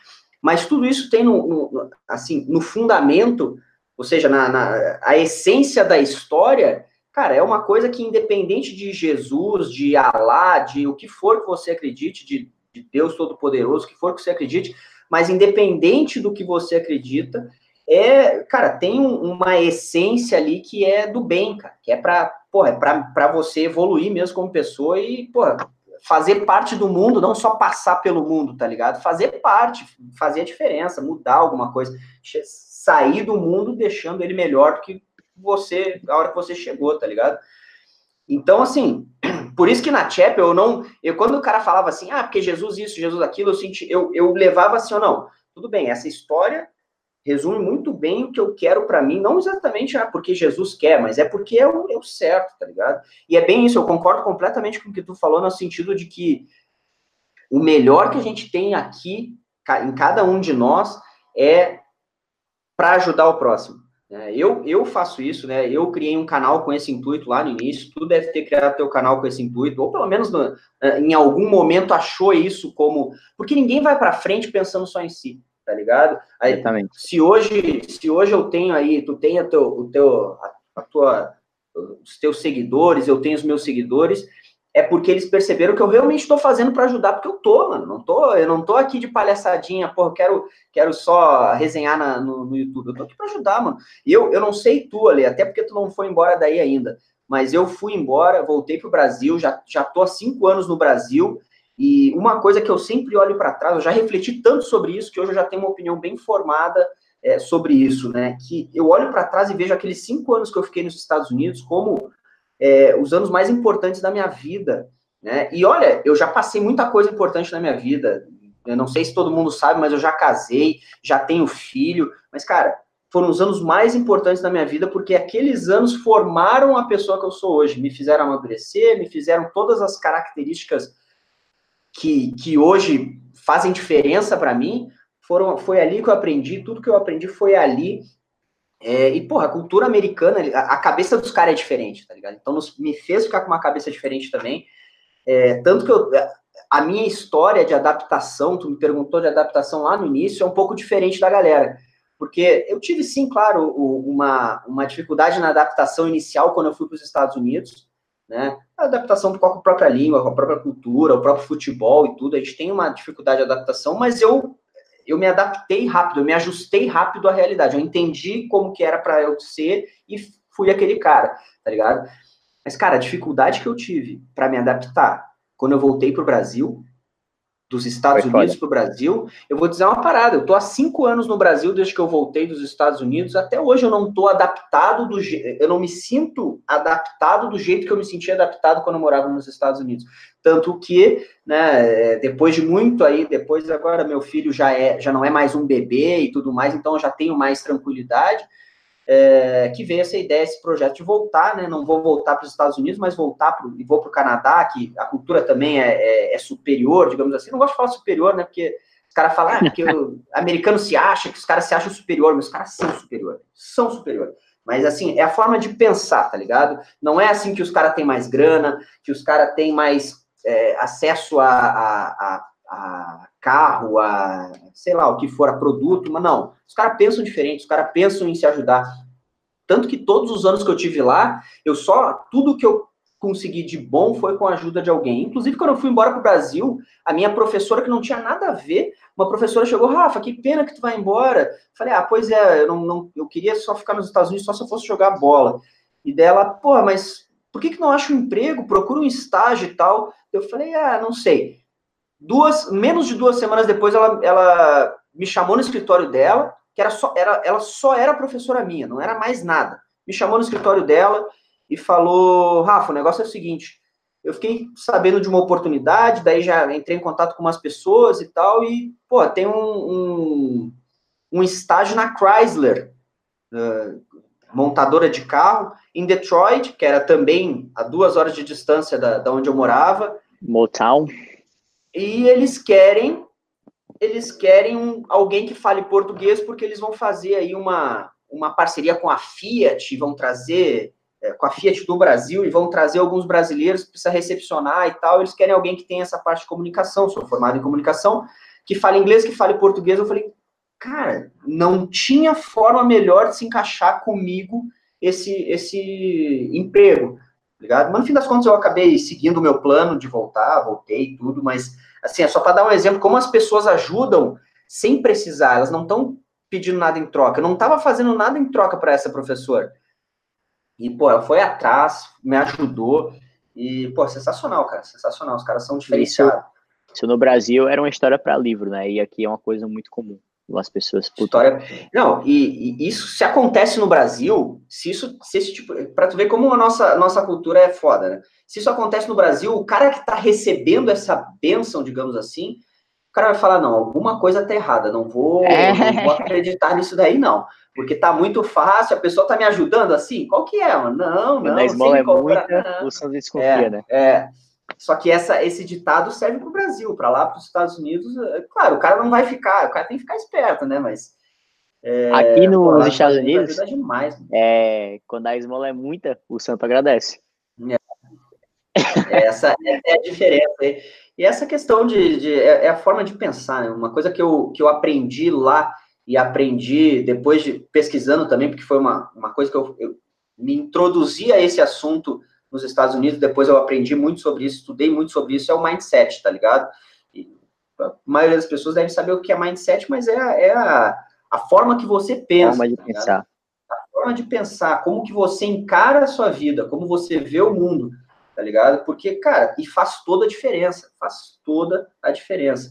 E, pô, desenvolvi muito isso. Isso é uma, uma das coisas que quem quer ir para os Estados Unidos tem que saber que vai precisar se preparar também. Vai precisar preparar a cabeça, o, o, o psicológico, né, o mindset, porque, cara, não é fácil, mas se você quiser realmente, que nem eu, não, vou atrás, vou ir, vou fazer, vou conseguir acreditar, é, as coisas vão acontecer, mano, e as pessoas vão começar a te ajudar, as pessoas que tu nem espera vão começar a te ajudar, e quando vê, tu vai conseguir uma oportunidade, às vezes essa oportunidade nem vai ser a tua oportunidade principal, mas vai te, te levar a outra oportunidade, mano, quando tu vê, tu tá num lugar que nem sonhava, tá Imagina, exatamente, Rafa, é uma coisa que Pô, você falou tudo. A questão do mindset é o, eu diria que é o grande diferencial da cultura americana. É, as pessoas são educadas desde criança, eu diria até alienadas a você pensar sempre buscar algo maior. São poucos os americanos que eu conheço que tipo tem essa, logicamente, dentro da limitação deles, é, no sentido, no sentido que eu quero dizer. Se um cara nasceu aqui numa cultura, é, por exemplo, onde eu moro, no meio de Iowa, é como o interior no Brasil, então o tamanho do mundo na concepção da pessoa é um pouco menor do que uma pessoa que vem do Brasil e tal. Só que dentro da concepção deles, dentro do que eles foram educados a conhecer como mundo, é, se pô, o mundo para eles é do tamanho da minha cidade aqui, que tem 6 mil habitantes, eles vão estar tá buscando o topo do que ele pode fazer dentro da cidade. Se a pessoa tem a concepção, pô, que o mundo que ele pode atingir é tipo o tamanho do estado dele, que tem 5 mil habitantes, ele vai estar tá sempre buscando, pô, o topo disso. É, é da cultura do americano. Então tem gente que às vezes julga como, por exemplo, ah, esse cara é muito limitado, ele só quer, tipo, se formar na faculdade com o GPA perfeito e depois, tipo, ele vai só ficar nesse trabalhozinho de 9 às 5. Só que esse cara, pode ter certeza, ele sendo americano, ele vai tentar ao máximo buscar o melhor que ele conseguir dentro dessa concepção que para ele é a mais foda, entendeu? Então, o mindset daqui é um absurdo. Não tenho e, muito o que falar quanto a isso. E, e, isso é uma coisa que eles trazem, é, é, cultural, né, mano? Eles trazem desde, desde de criança. É, tanto que, é, usando esse exemplo que você falou aí, o cara, quando ele pensa ali, ah, é, eu moro aqui no, numa cidadezinha de 6 mil habitantes, mas foda-se, o cara da cidadezinha de 6 mil habitantes pode ser o pica das galáxias em qualquer lugar. Eles não falam assim, ah, só porque eu tô numa, só porque eu moro numa cidade pequena, só porque eu sou de uma cidade pequena, eu não tenho direito a é, ser alguém bem sucedido. E essa é, é, é, a, a mentalidade brasileira é essa, tá ligado? O cara pensa assim, ah, eu moro aqui na, porra, no, na, no interior do, sei lá, do Nordeste aqui, não, porra, não, não tenho, não tenho oportunidade, então não posso ser nada na vida tá ligado? Caralho, brasileiro é aquele. Brasileiro se vitimiza muito, ah, como se fosse assim, ah, não me. São os outros, e. Só que quando tu muda esse, esse, esse, essa, esse conceito, esse mindset, começa a pensar assim, mano, foda-se os outros. Se o cara não tá me dando oportunidade aqui na cidade, eu vou na cidade vizinha. E quando eu conseguir uma oportunidadezinha pequena na cidade vizinha, eu vou fazer essa oportunidadezinha ficar uma oportunidade gigante na, no estado vizinho. E daqui a pouco eu vou estar tá sendo pica no país, daqui a pouco eu vou estar tá indo para fora. E os caras pensam dessa maneira, essa é a diferença. Rafa, e eu vou falar uma coisa aqui para dar um, um wrap-up nesse assunto, para a gente também entender muito, né? Mas uma coisa que eu vou falar aqui, pô, acho que eu nunca falei isso para ninguém, assim, em público, então, exclusivo aqui do Perdido Talk, né?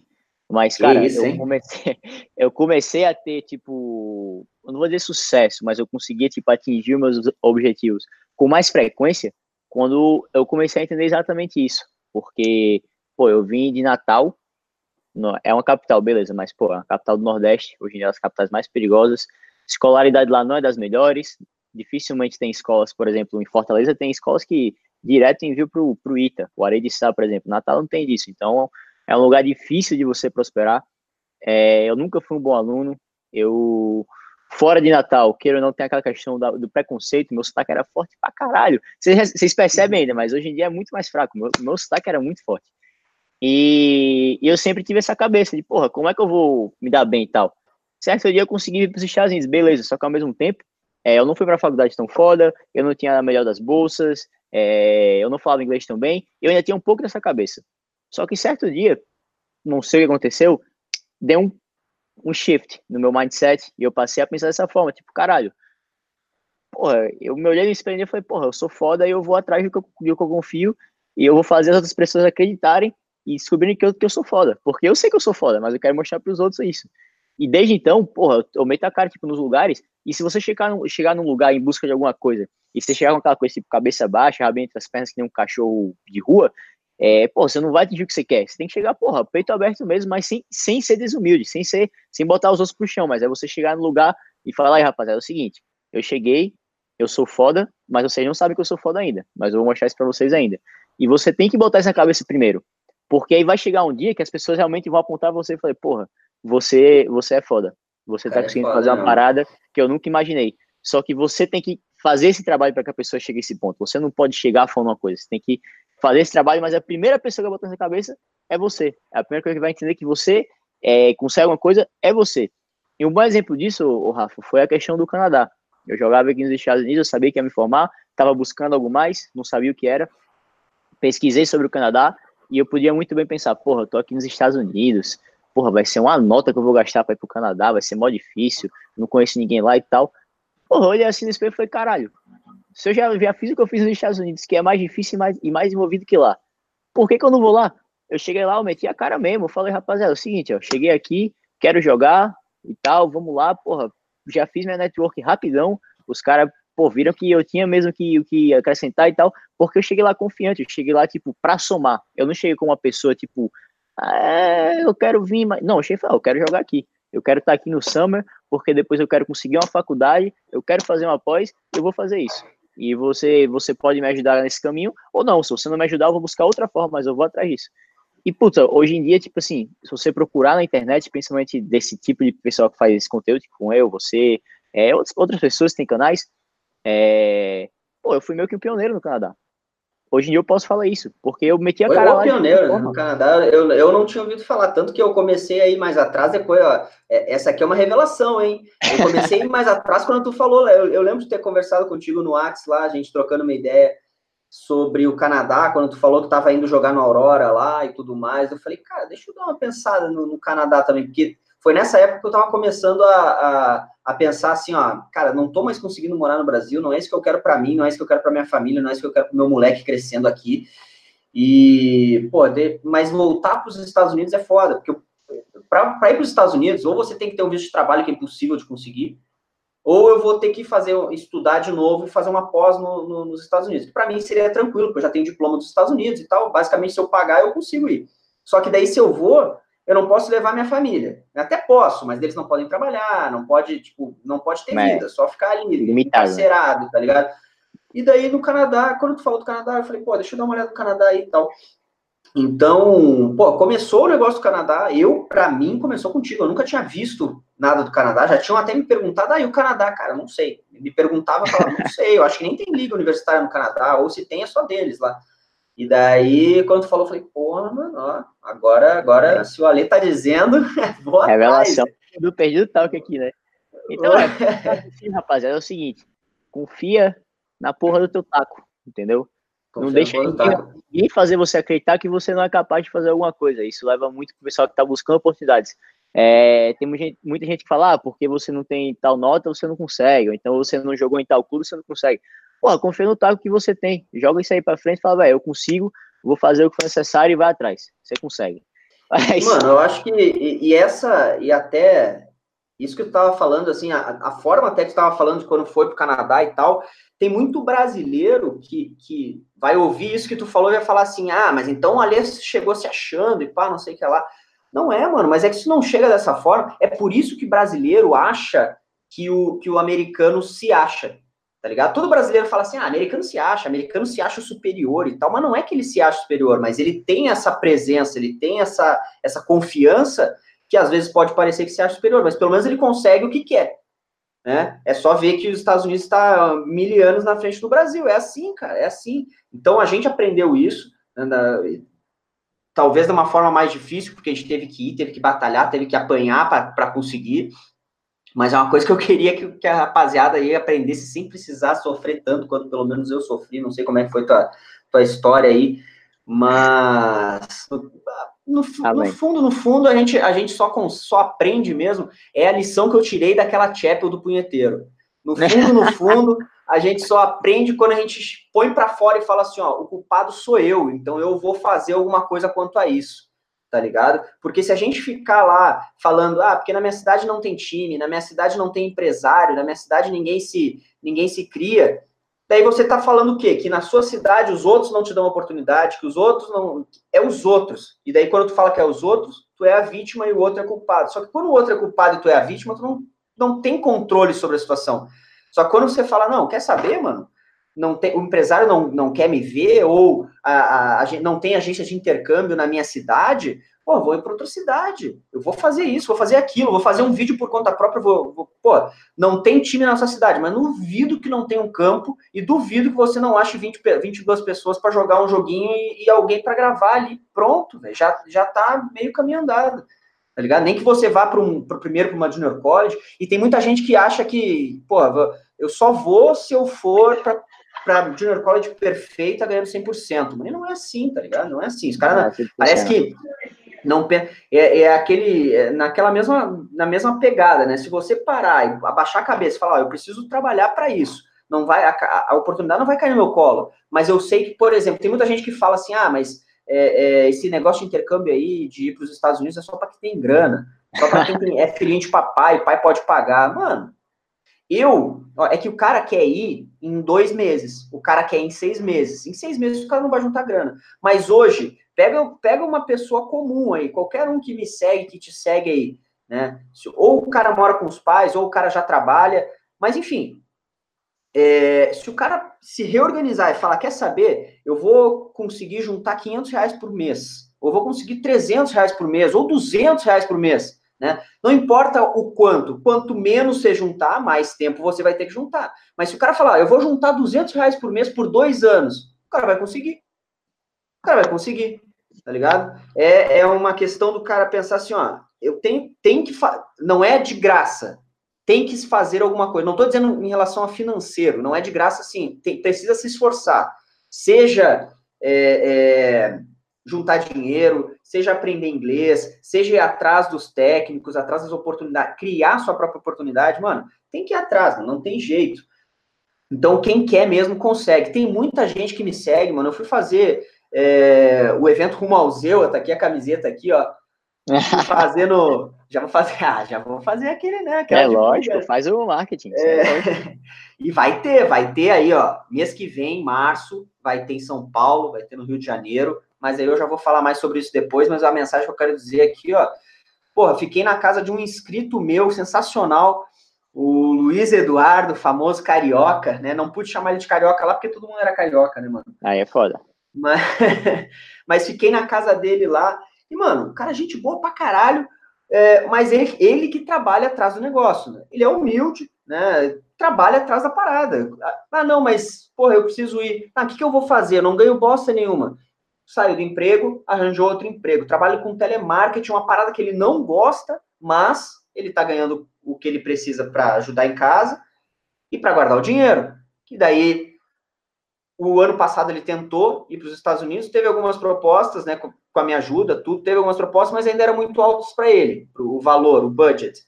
Só que daí ele, bom, beleza, vou tentar. Eu falei para ele, carioca, não desiste, irmão. Agora tu conseguiu um emprego aí, vai conseguir juntar X aí por mês, vai conseguir juntar tanto por mês. Pensa isso em um ano. Você já vai ter o valor do primeiro ano para pagar. E estando nos Estados Unidos, volta aquele negócio que a gente falou. Alguém vai te ajudar? Ah, não consigo pagar o segundo ano. O próprio técnico vai te ajudar a transferir, vai conseguir. Porque ele sabe, ah, se o cara não conseguir pagar, o que eu vou fazer? Eu vou deixar ele embora para o Brasil devendo para a faculdade? Não, cara. Ele vai te ajudar a transferir, ou vai tentar arranjar uma outra bolsa para você dentro da, dentro da própria faculdade.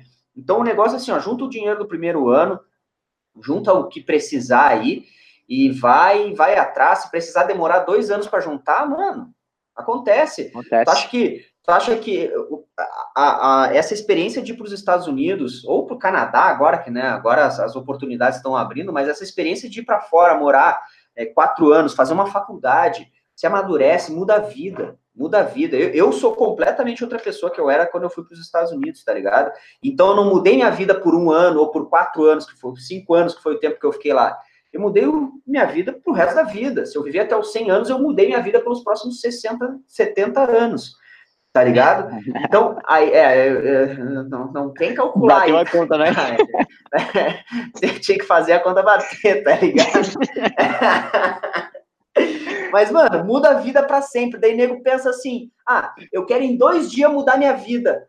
Porra, não é assim, irmão. Trabalha durante um ano. Né? Eu não tô dizendo trabalhar de novo para dinheiro, mas trabalha né, certinho, treina, é, pratica inglês, junta teu dinheiro, não, ah, mas eu não tenho dinheiro para pagar para pagar a agência de intercâmbio. Não precisa, mano, vai atrás. Se tu tem, dinheiro para pagar a agência de intercâmbio, melhor, vai ser mais fácil. Não tem dinheiro, vai ser um pouquinho mais difícil. Você não vai gastar o dinheiro, mas vai gastar mais energia, vai gastar mais trabalho, vai gastar mais, é, vai ter que botar mais trabalho ali para o negócio acontecer. Mas o fato é que se você fizer o que tem que fazer, o resultado vai vir. Independente se o resultado é conseguir uma transferência, se é conseguir uma bolsa, se é conseguir ir para os Estados Unidos, o que for. Isso, isso vale para a vida, qualquer coisa, se é para qualquer objetivo. Né? Você tem fazer alguma coisa. Quanto você está disposto a pagar pelo objetivo que você quer fazer? Eu fiz um vídeo no início do ano aí é, sobre as metas do início do ano e tal. E, e, mano, foi bem isso que eu falei, mano. Uma, qual que é a minha meta? Minha meta é ir para o Canadá, né? Qual que, que eu vou fazer para conseguir ir para o Canadá? Eu vou pesquisar tudo que eu preciso pesquisar para poder descobrir quais são as oportunidades. Vou trocar uma ideia com a Lê ali, porque o cara é pica do Canadá agora. Que é isso? vou, vou juntar uma grana, vou, porra, vou ter que fazer isso, isso, aquilo, e comecei, mano, comecei, tô fazendo. Então tem que saber quanto que você está disposto a pagar, não financeiramente, mas em trabalho, né, para poder realizar o sonho, mano. E assim vai, ó. E o Luiz Eduardo Carioca, ele tá aí, ó. Ele tá aí. Ó. Tamo junto, irmão. Esse é um que vai e, mano, vai vai tá lá no, no canal fazendo entrevista, porque o cara é pica. O cara é pica. O cara é uma humildade pô, excepcional, o cara é assim. grande demais, grande demais. Pica. É isso aí, mano. Cara, vou te dizer uma parada, é, sem querer te cortar aí, não, mas é, pô, a gente já ficou uma cara aqui, eu não sei se quer acabar, não quer acabar, não contei história nenhuma das que eu pensei em contar. E, mas estamos aí, mano, vamos, vamos, vamos para frente aí. Pelo menos acho que a, a, as mensagens que a gente está passando para a galera aí, pô, é coisa importante, mano, é coisa importante. Para quem entrou aqui querendo saber ah, é, como que o Rafa Borges foi para os Estados Unidos, isso não importa em nada em relação ao que vocês ouviram, né, sobre mindset, sobre por tudo isso daí que a gente está falando nessas últimas meia hora aí. É, quem, quem veio para ver só sobre a minha história acabou ganhando um bônus muito que mais bônus. valioso do que a minha história. E se quiser saber minha história, vale. me chama em algum lugar aí. É, Rafa, esse bônus aí vale, vou falar pra você. Pô, esse bônus vale, cara. Esse bônus eu vou dizer para, eu vou, vou, te falar o seguinte, mano. Esse bônus é o diferencial entre aquele cara que consegue e o que não consegue. Se aquele, se tem um cara, se tem duas pessoas e uma, as duas delas seguem o Alê, segue o Rafa Borges, segue todo mundo e vai atrás. Só que um deles tem um mindset forte, outro deles não sabe nada sobre mindset, só quer saber de conseguir. Quem vai só vai um deles conseguir que vai ser o cara do mindset. Mesmo que ele não seja tão esperto, mesmo que ele não seja tão bom jogador, isso é o que mais vale. É, é o que. Esses dias alguém me perguntou aí no, no direct, né? Alguma coisa assim. Rafa, se, pô, é, aquele negócio, aquela pergunta já, já escrita, né? Rafa, pô, diz aí, mano, eu tô na, eu tô na situação que tu tava quando tu, há, há 10 anos atrás aí. Diz aí, se tu pudesse dizer uma dica para ti mesmo, há 10 anos atrás, o que, que tu ia dizer? Mano, é isso que eu ia dizer, ó. Essa, essas últimas meia hora vai ficar, vai ficar aí no. Vai ficar tudo gravado. Vai ficar no, no, gravado, né? Então, vai volta ficar. aí para as últimas meia hora e assiste de novo, presta atenção, porque é isso. É o que faz a diferença entre você ter o sucesso, seja no esporte universitário, seja ir para os Estados Unidos, seja o que for. É a diferença entre ter o sucesso ou patinar e ficar tentando, tentando, tentando e depois não conseguir nada. Né? Aquele cara que, que, que só se especializa em uma coisa que é em desculpa, tá ligado? Em vez do cara se, se especializar e ir para frente, conseguir realizar, o cara vê que se especializa em desculpa, ah, mas não pôde porque na minha cidade não dá, porque o empresário me pilantrou, porque a agência de intercâmbio me fez pagar mensalidade por um ano e depois não conseguiu nada para mim. Mano, enquanto você tiver uma desculpa, isso é uma coisa que eu sempre falo, mano, é uma coisa que eu falo pro meu filho que, posso só agora que tá começando a entender da vida, e eu já falo para ele que, cara, tudo é possível, você vai conseguir tudo que quiser na vida, se a sua vontade de ir atrás for mais forte do que a sua desculpa. Se você tiver uma desculpa forte, você vai falar, então, não, mas é que, porra, é foda, porque é o empresário, não dá. E, que, e, e, essa desculpa for mais forte do seu desejo, do que seu desejo, mano, essa desculpa vai ganhar a briga e você não vai para lugar nenhum, tá ligado? Quem vai se fuder é você. Então, mano, acredita na, no outro lado, põe, assume a responsabilidade e faz que o teu desejo seja mais forte do que as desculpinhas que tem por aí. Desculpa é muito fácil, todo mundo tem desculpa para tudo, mano. Mas assume a responsabilidade e vai para cima. Valeu? Caralho. Caralho. Sem palavras? Sem palavras. I'm, I'm Mano, eu, te falei, eu, eu, te falei, eu te falei no WhatsApp, a gente tava trocando uma ideia no WhatsApp antes da gente vir aqui. Eu falei, mano, vamos improvisar, porque eu não, não, não, não, tenho, não sei o que falar, vamos improvisar. Tá aí, o improviso. Não, lógico, live é, boa. É coisa assim. boa, pô. Live boa é assim, boa. Tipo, as lives de improviso foram as melhores até agora, Rafa. Eu gosto disso. Na outra vez eu trouxe aqui o Tauan Salgado, não sei se você conhece. Muita, muita coisa foi eu, improvisada. Cara, eu, eu troquei uma ideia com ele. Eu, só que na, eu não sei se foi na época que ele estava indo, é, ou na época que ele tinha recém-chegado. Cara, é, tem vários hoje em dia, eu, eu acho isso sensacional, porque tem, algumas pessoas chegam para mim e perguntam assim: tá, Rafa, mas tem teu canal, tem uma galera que te segue, mas quantas pessoas tu já conseguiu mesmo mandar para os Estados Unidos? Cara, não faço a mínima ideia. Não teve gente saber. que eu fui descobrir, teve gente que eu fui descobrir esses dias, assim, quando chegar para mim e falar, Rafa, eu tô me transferindo, me ajuda. Eu falei, pô, beleza, e aí, como é que tá? Ah, uma coisa, tu não lembra de mim, mas eu só tô nos Estados Unidos hoje porque há dois anos atrás, quando eu fui, tu tava começando e, porra, me, me esclareceu várias dúvidas. Claro que naquela época eu falava com cada um pessoalmente ali no, no Insta, no YouTube mesmo, respondendo.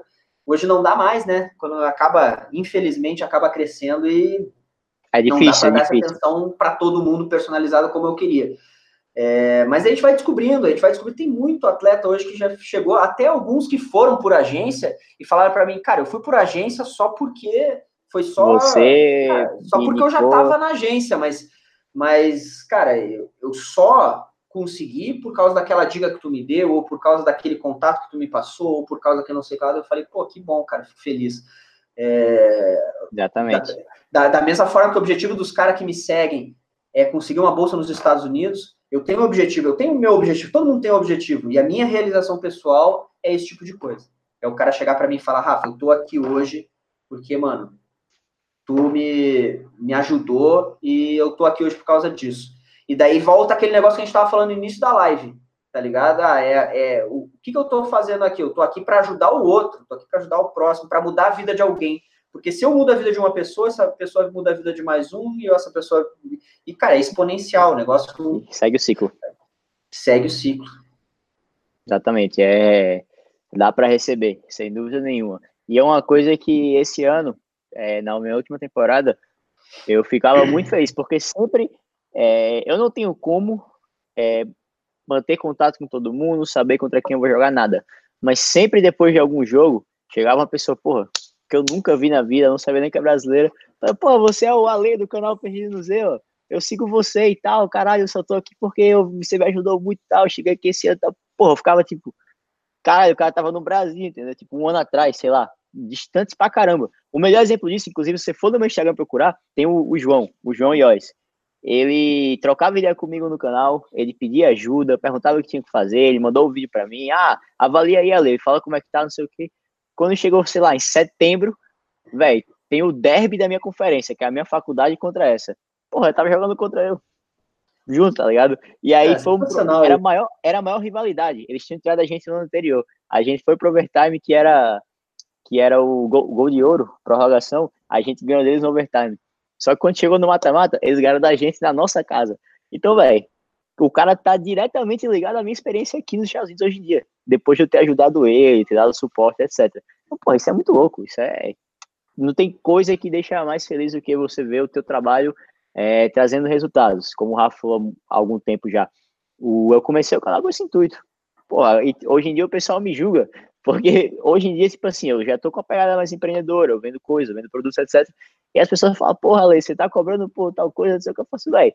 Eu passei três anos e meio trabalhando de graça, só trazendo, só agregando para vocês, só tentando mudar a vida das pessoas. Só que agora, infelizmente, que, porra, se eu pudesse ver essa vida aqui, eu, logicamente eu não queria isso, mas é uma vida muito boa.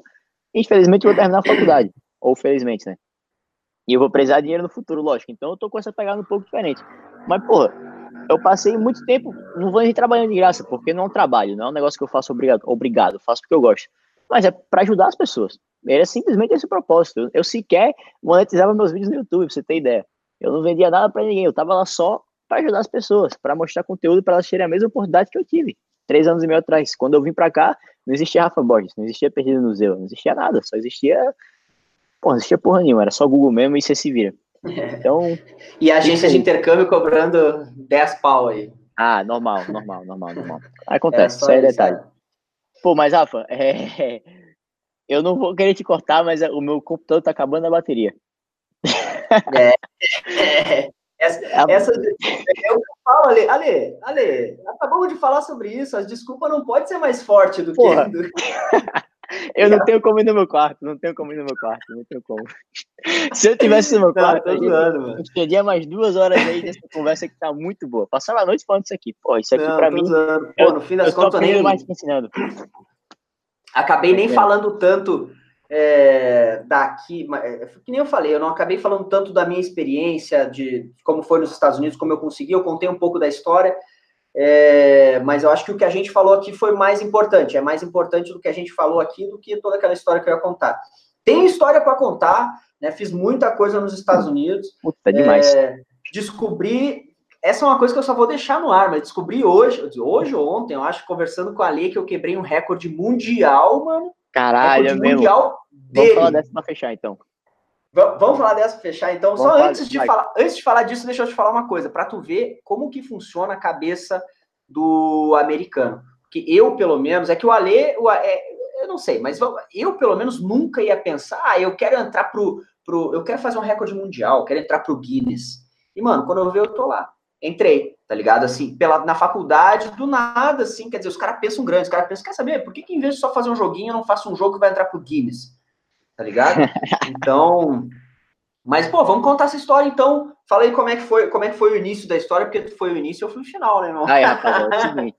2009, eu estava com meus míseros 13 anos, 13 para 14. Eu estudava na escola em Natal e surgiu essa ideia. Eu não estava ativamente participando, é, eu não, tipo, eu não fui dos cabelos, nem tinha idade direito, mas o meu treinador estava envolvido com essa ideia. E era de fazer o jogo mais longo de futsal do mundo. Pô, não sei quem bateu essa na cabeça, alguém falou, ah, vamos fazer o jogo mais longo do mundo. Vamos. 2009, tá? 13 anos. Então teve esse jogo, é... eu participei muito pouco, até pela minha idade, que tava quando eram os adultos, mas é, foi na minha escola isso, tipo, o lugar que eu cresci, tava, tipo, na minha frente lá, tipo, participei, etc. Jogamos por 32 horas futsal. O jogo acabou 300 e tanto a 300 e tanto. Nem lembro quem ganhou. Mas beleza, isso foi 2009. E aí hoje, eu falei, Rafa, para fazer aqui a pauta da live, etc., a gente trocar ideia, pô, me fala algumas histórias legais aí que você tem, do tempo de faculdade, etc. Ele me contou essa história que ele vai falar agora, para ter uma ideia, né? Falei, Rafa, e, como é que foi? É essa, né? Eu cheguei um dia, na... o meu colega de quarto, eu, eu também não fui tão ativo na organização, mas eu participei bastante. Mas meu colega de quarto é um cara do país de Gales, se chama Ryan, e, e ele falou: Quer saber, mano? Pô, descobri um negócio aí que tem no Guinness que, pô, a gente tinha que fazer aqui no, no college. Eu falei, qual foi? Pô, o jogo de futsal mais longo do mundo. Nós estamos cheios de brasileiro aqui, tudo vocês gostam de jogar futebol, joga bonito, ele, ele zoava. eu falei, pô, vamos, lógico. E, cara, e parecia uma ideia impossível na minha cabeça, que por mais que eu já morava nos Estados Unidos, na minha cabeça ainda é, é ainda era e ainda é meio limitada, pelo menos em relação àquilo que eu quero chegar. Mas daí eu falei, cara, vamos tentar, vamos ver qual é. E daí ele falou com o técnico, ele falou com os organizadores da, da, do Guinness Book, que passaram todas as regras, daí a gente foi montando, todo mundo foi ajudando, todo mundo foi participando, e daqui a pouco o negócio, pô, o negócio rolou, velho. É, se você botar no Google lá, futsal, futsal Guinness World Record Battle College, ou World Record Battle College, ou qualquer coisa assim, Battle College Futsal World Record, você vai achar, tá lá o vídeo, tá lá a reportagem, e daí foi aí que em 2011 a gente fez 36 horas de futsal, 36 horas ininterruptas de futsal, batendo aí o recorde de Natal. É, agora o recorde já foi quebrado, tá ligado? Já acho que passaram. Ah, já... É, já passaram do nosso recorde também. Agora é um abraço, não tem problema. 36 horas jogando, tinha várias regras, né? A gente podia até dar uma dormidinha, dar uma cochilada no banco de reservas, mas não podia sair da, da, da, da quadra. E foi sensacional. O college inteiro foi na, na, lá na quadra e assistiu. Daí, às vezes, a galera ia dormir. Teve uma galera que levou o sofá para dentro da quadra e dormia ali. Pá, foi sensacional. Os caras são foda. E daí, no, na hora do, do recorde mesmo, tava todo mundo, o college inteiro. Tinha as cheerleaders lá, as líderes de torcida. Tinha os times dos, do, do, os outros times, né? Nos dando moral também, porque querendo ou não, pô, a gente tá entrando no livro dos recordes, meu irmão. E foi sensacional. Mas aí, hoje, ou ontem, não sei, quando a gente tava falando sobre ela, foi, foi hoje até, né? Hoje mais cedo. Foi. Quando a gente tava falando organizar a live aí, o que, que a gente ia falar, foi daí que a gente decidiu, ah, vamos fazer improviso mesmo, mas a gente descobriu que a gente, essa coincidência que a gente já, eu e a Lei aí, de certa forma, já estamos ligados aí a... a Desde 2011, né? 2000, teu foi em 2006? 2009. 2009, o meu foi 2011. Então, desde 2011 que a gente já tem uma, uma rixa aí, ó. é foda, é foda. E vai, essa rixa vai continuar, não diretamente, mas em Toronto você vai para um college que é completamente rival do que eu tô indo. Só para ter em mente, É, tá? aí, ó. E no Canadá, e mano, no Canadá nós vamos fazer um negócio e nós vamos fazer um negócio junto ou um negócio separado, mas vai ser bom para todo mundo e nós vamos e aquele negócio que nem que nem reserva de ouro, tá ligado? É, que a competitividade ali, sempre um vai ficar melhor que o outro, daí daqui a pouco o reserva vira titular, e daí daqui a pouco o outro trabalha mais para chegar e vira titular. E, mano, todo mundo ganha com isso, é um ganha-ganha, tá ligado? É... Então, Rafa, vamos, vamos fazer um acordo então. As histórias não contadas de hoje, a gente faz um talk show lá em Toronto, tá? Porra, person. Toda hora. Ao vivo, a gente grava com a mesma câmera faz um talk show. Então, fechou. Lá, lá em cima da, da CN Tower, que é aquele restaurante que gira. Daqui pra lá, se Deus quiser, com, com muito planejamento pés no chão, vou estar com uma condição financeira boa. Deixa essa por minha conta, tá bom? Vai, então tá bom, ó. Vai ficar gravado, né? Tu não vai tirar isso aqui do YouTube, né? Não, não, não. Tá aí, tá aí direto. Tá aí não. Então tá gravado. Nós vamos lá pra. Como é que é o nome? Não é? Eu, eu fico CN com Tower. Sears Towers. CN. CN. Eu fico com Sears Towers, que é a, a torre em Chicago, que é aquela é, que tem a, que é a maior e tem a, a, a sacada toda de vidro. Pô, Nossa, eu fui umas cinco vezes naquele lugar, mas minhas pernas tremem todas as vezes. Não dá. Mas vamos fazer, tá gravado. Tá gravado. Então, maravilha, então tá fechado. Rafa, sem palavras. Fechou? Valeu, Ale. Obrigado. Obrigado. Aí. Queria obrigado agradecer de verdade, porque, porra, eu sempre falo que eu gosto de manter o nível aqui da live alto, só trago pessoa foda que tem muita coisa para compartilhar. Para quem não assistiu as outras lives, tem, porra, se você não tem o que fazer aí, você pode passar a noite virando aí no meu canal, que não vai acabar conteúdo.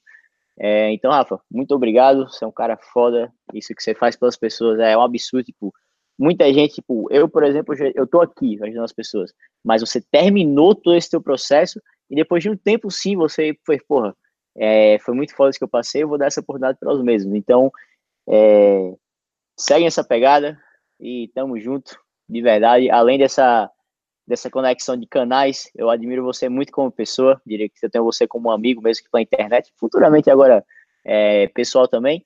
Mas obrigado, tamo juntas E estou aqui ansioso pelo talk show.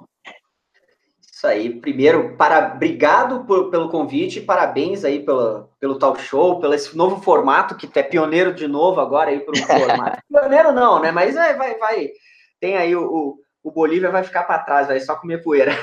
Daqui a um tempinho. mas, mas pelo não, mas uh, falando sério, pelo menos aí sobre sobre é, intercâmbio esportivo, que pá, todo mundo faz talk show, talk show, tem até o João Soares fazendo talk show, pô, tinha.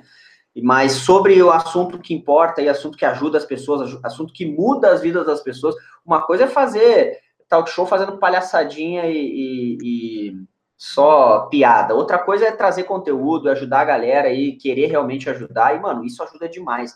Quem está assistindo toda a live ou quem assistiu é só o final, só alguns pedaços, com certeza tirou alguma lição que vai ajudar essa pessoa a, é, seja ir pro, pro, pro, pros Estados Unidos ou para conquistar qualquer coisa. E, mano, tá de parabéns. Obrigado por ter convidado, tá de parabéns pelo teu, por estar tá crescendo os teus projetos mostrando cada vez mais que está querendo ajudar, os pró, ajudar o próximo, ajudar as pessoas. E, mano, quando tem isso na cabeça, quando quer ajudar alguém, com certeza é aí que você se ajuda, né? Porque esse tipo de coisa é um ganha-ganha. Você vai ganhar porque você vai, vai alcançar novas oportunidades, né? E as pessoas vão ganhar porque elas vão alcançar novas oportunidades para ela. Né? Mesmo que a sua oportunidade seja diferente da oportunidade do cara que está no Brasil, a oportunidade que ele quer ir para os Estados Unidos, a oportunidade que você quer é ganhar o mundo, que seja mas eu tenho certeza que você vai ter todo sucesso, ser um cara humilde, um brotherzaço, e tamo junto, sempre, e é isso daí. Antes, Ali, deixa eu fazer minha propaganda, fazendo favor. Lógico, não, lógico, no final Rapaziada, Faz rapaziada, aí, eu preciso falar uma parada. Quem me acompanha sabe que eu tô mais é, devagar no YouTube, é, até no Instagram deu uma segurada aí, mas é porque eu fiz o TOEFL agora, uma coisa que é, me conectou ainda mais aí com as pessoas que estão atrás do sonho de ir para os Estados Unidos, porque agora, querendo ou não, eu estou indo atrás do Canadá, isso precisa fazer TOEFL, precisa ver faculdade, então me conectou mais com vocês. Eu vou voltar a trazer muito conteúdo e também vou voltar com meus projetos. Para quem não sabe, o mais que consolidado aí rumo ao Zeu, agora é, já vai estar tá na segunda temporada. O ano passado a gente fez quatro edições do Rumo ao Zeu, fizemos em Curitiba, São Paulo, duas em São Paulo, Rio de Janeiro. Esse ano eu vou levar para BH, vou fazer em São Paulo de novo. Vai ser a primeira mão, ninguém sabe disso. Provavelmente dia 17 de março vai ter Rumo ao Zeu em São Paulo. Então, quem já quiser se planejar, tem muita gente que vem de outras cidades, ó. Lembra que a gente estava falando de, ah, não tem oportunidade na minha cidade? Pô, todo evento Rumo ao Zeu que eu fiz teve pelo menos de cinco, cinco para mais pessoas que vieram de outra cidade, mano. Então, mano, se planeja, vamos fazer. E eu também tenho outros projetos, assim como o Alê, a gente tem projetos para transformar esse nosso hobby, né, essa nossa ajuda, em algo mais é, verdadeiro. Né? Então, muita gente vai olhar isso como, ah, agora o Rafa Borges quer ganhar dinheiro, agora o Alê quer ganhar dinheiro. Não é isso, mano mas eu quero fazer um negócio que me ajude, que ajude vocês e me ajude a ajudar vocês, tá ligado? Porque se eu não ganho dinheiro, daqui a pouco, pô, eu vou ter que trabalhar em outra coisa para ganhar dinheiro, porque querendo ou não, todo mundo precisa viver, tá ligado? E se eu ganhar, trabalhar em outra coisa, eu não vou poder botar foco em ajudar vocês.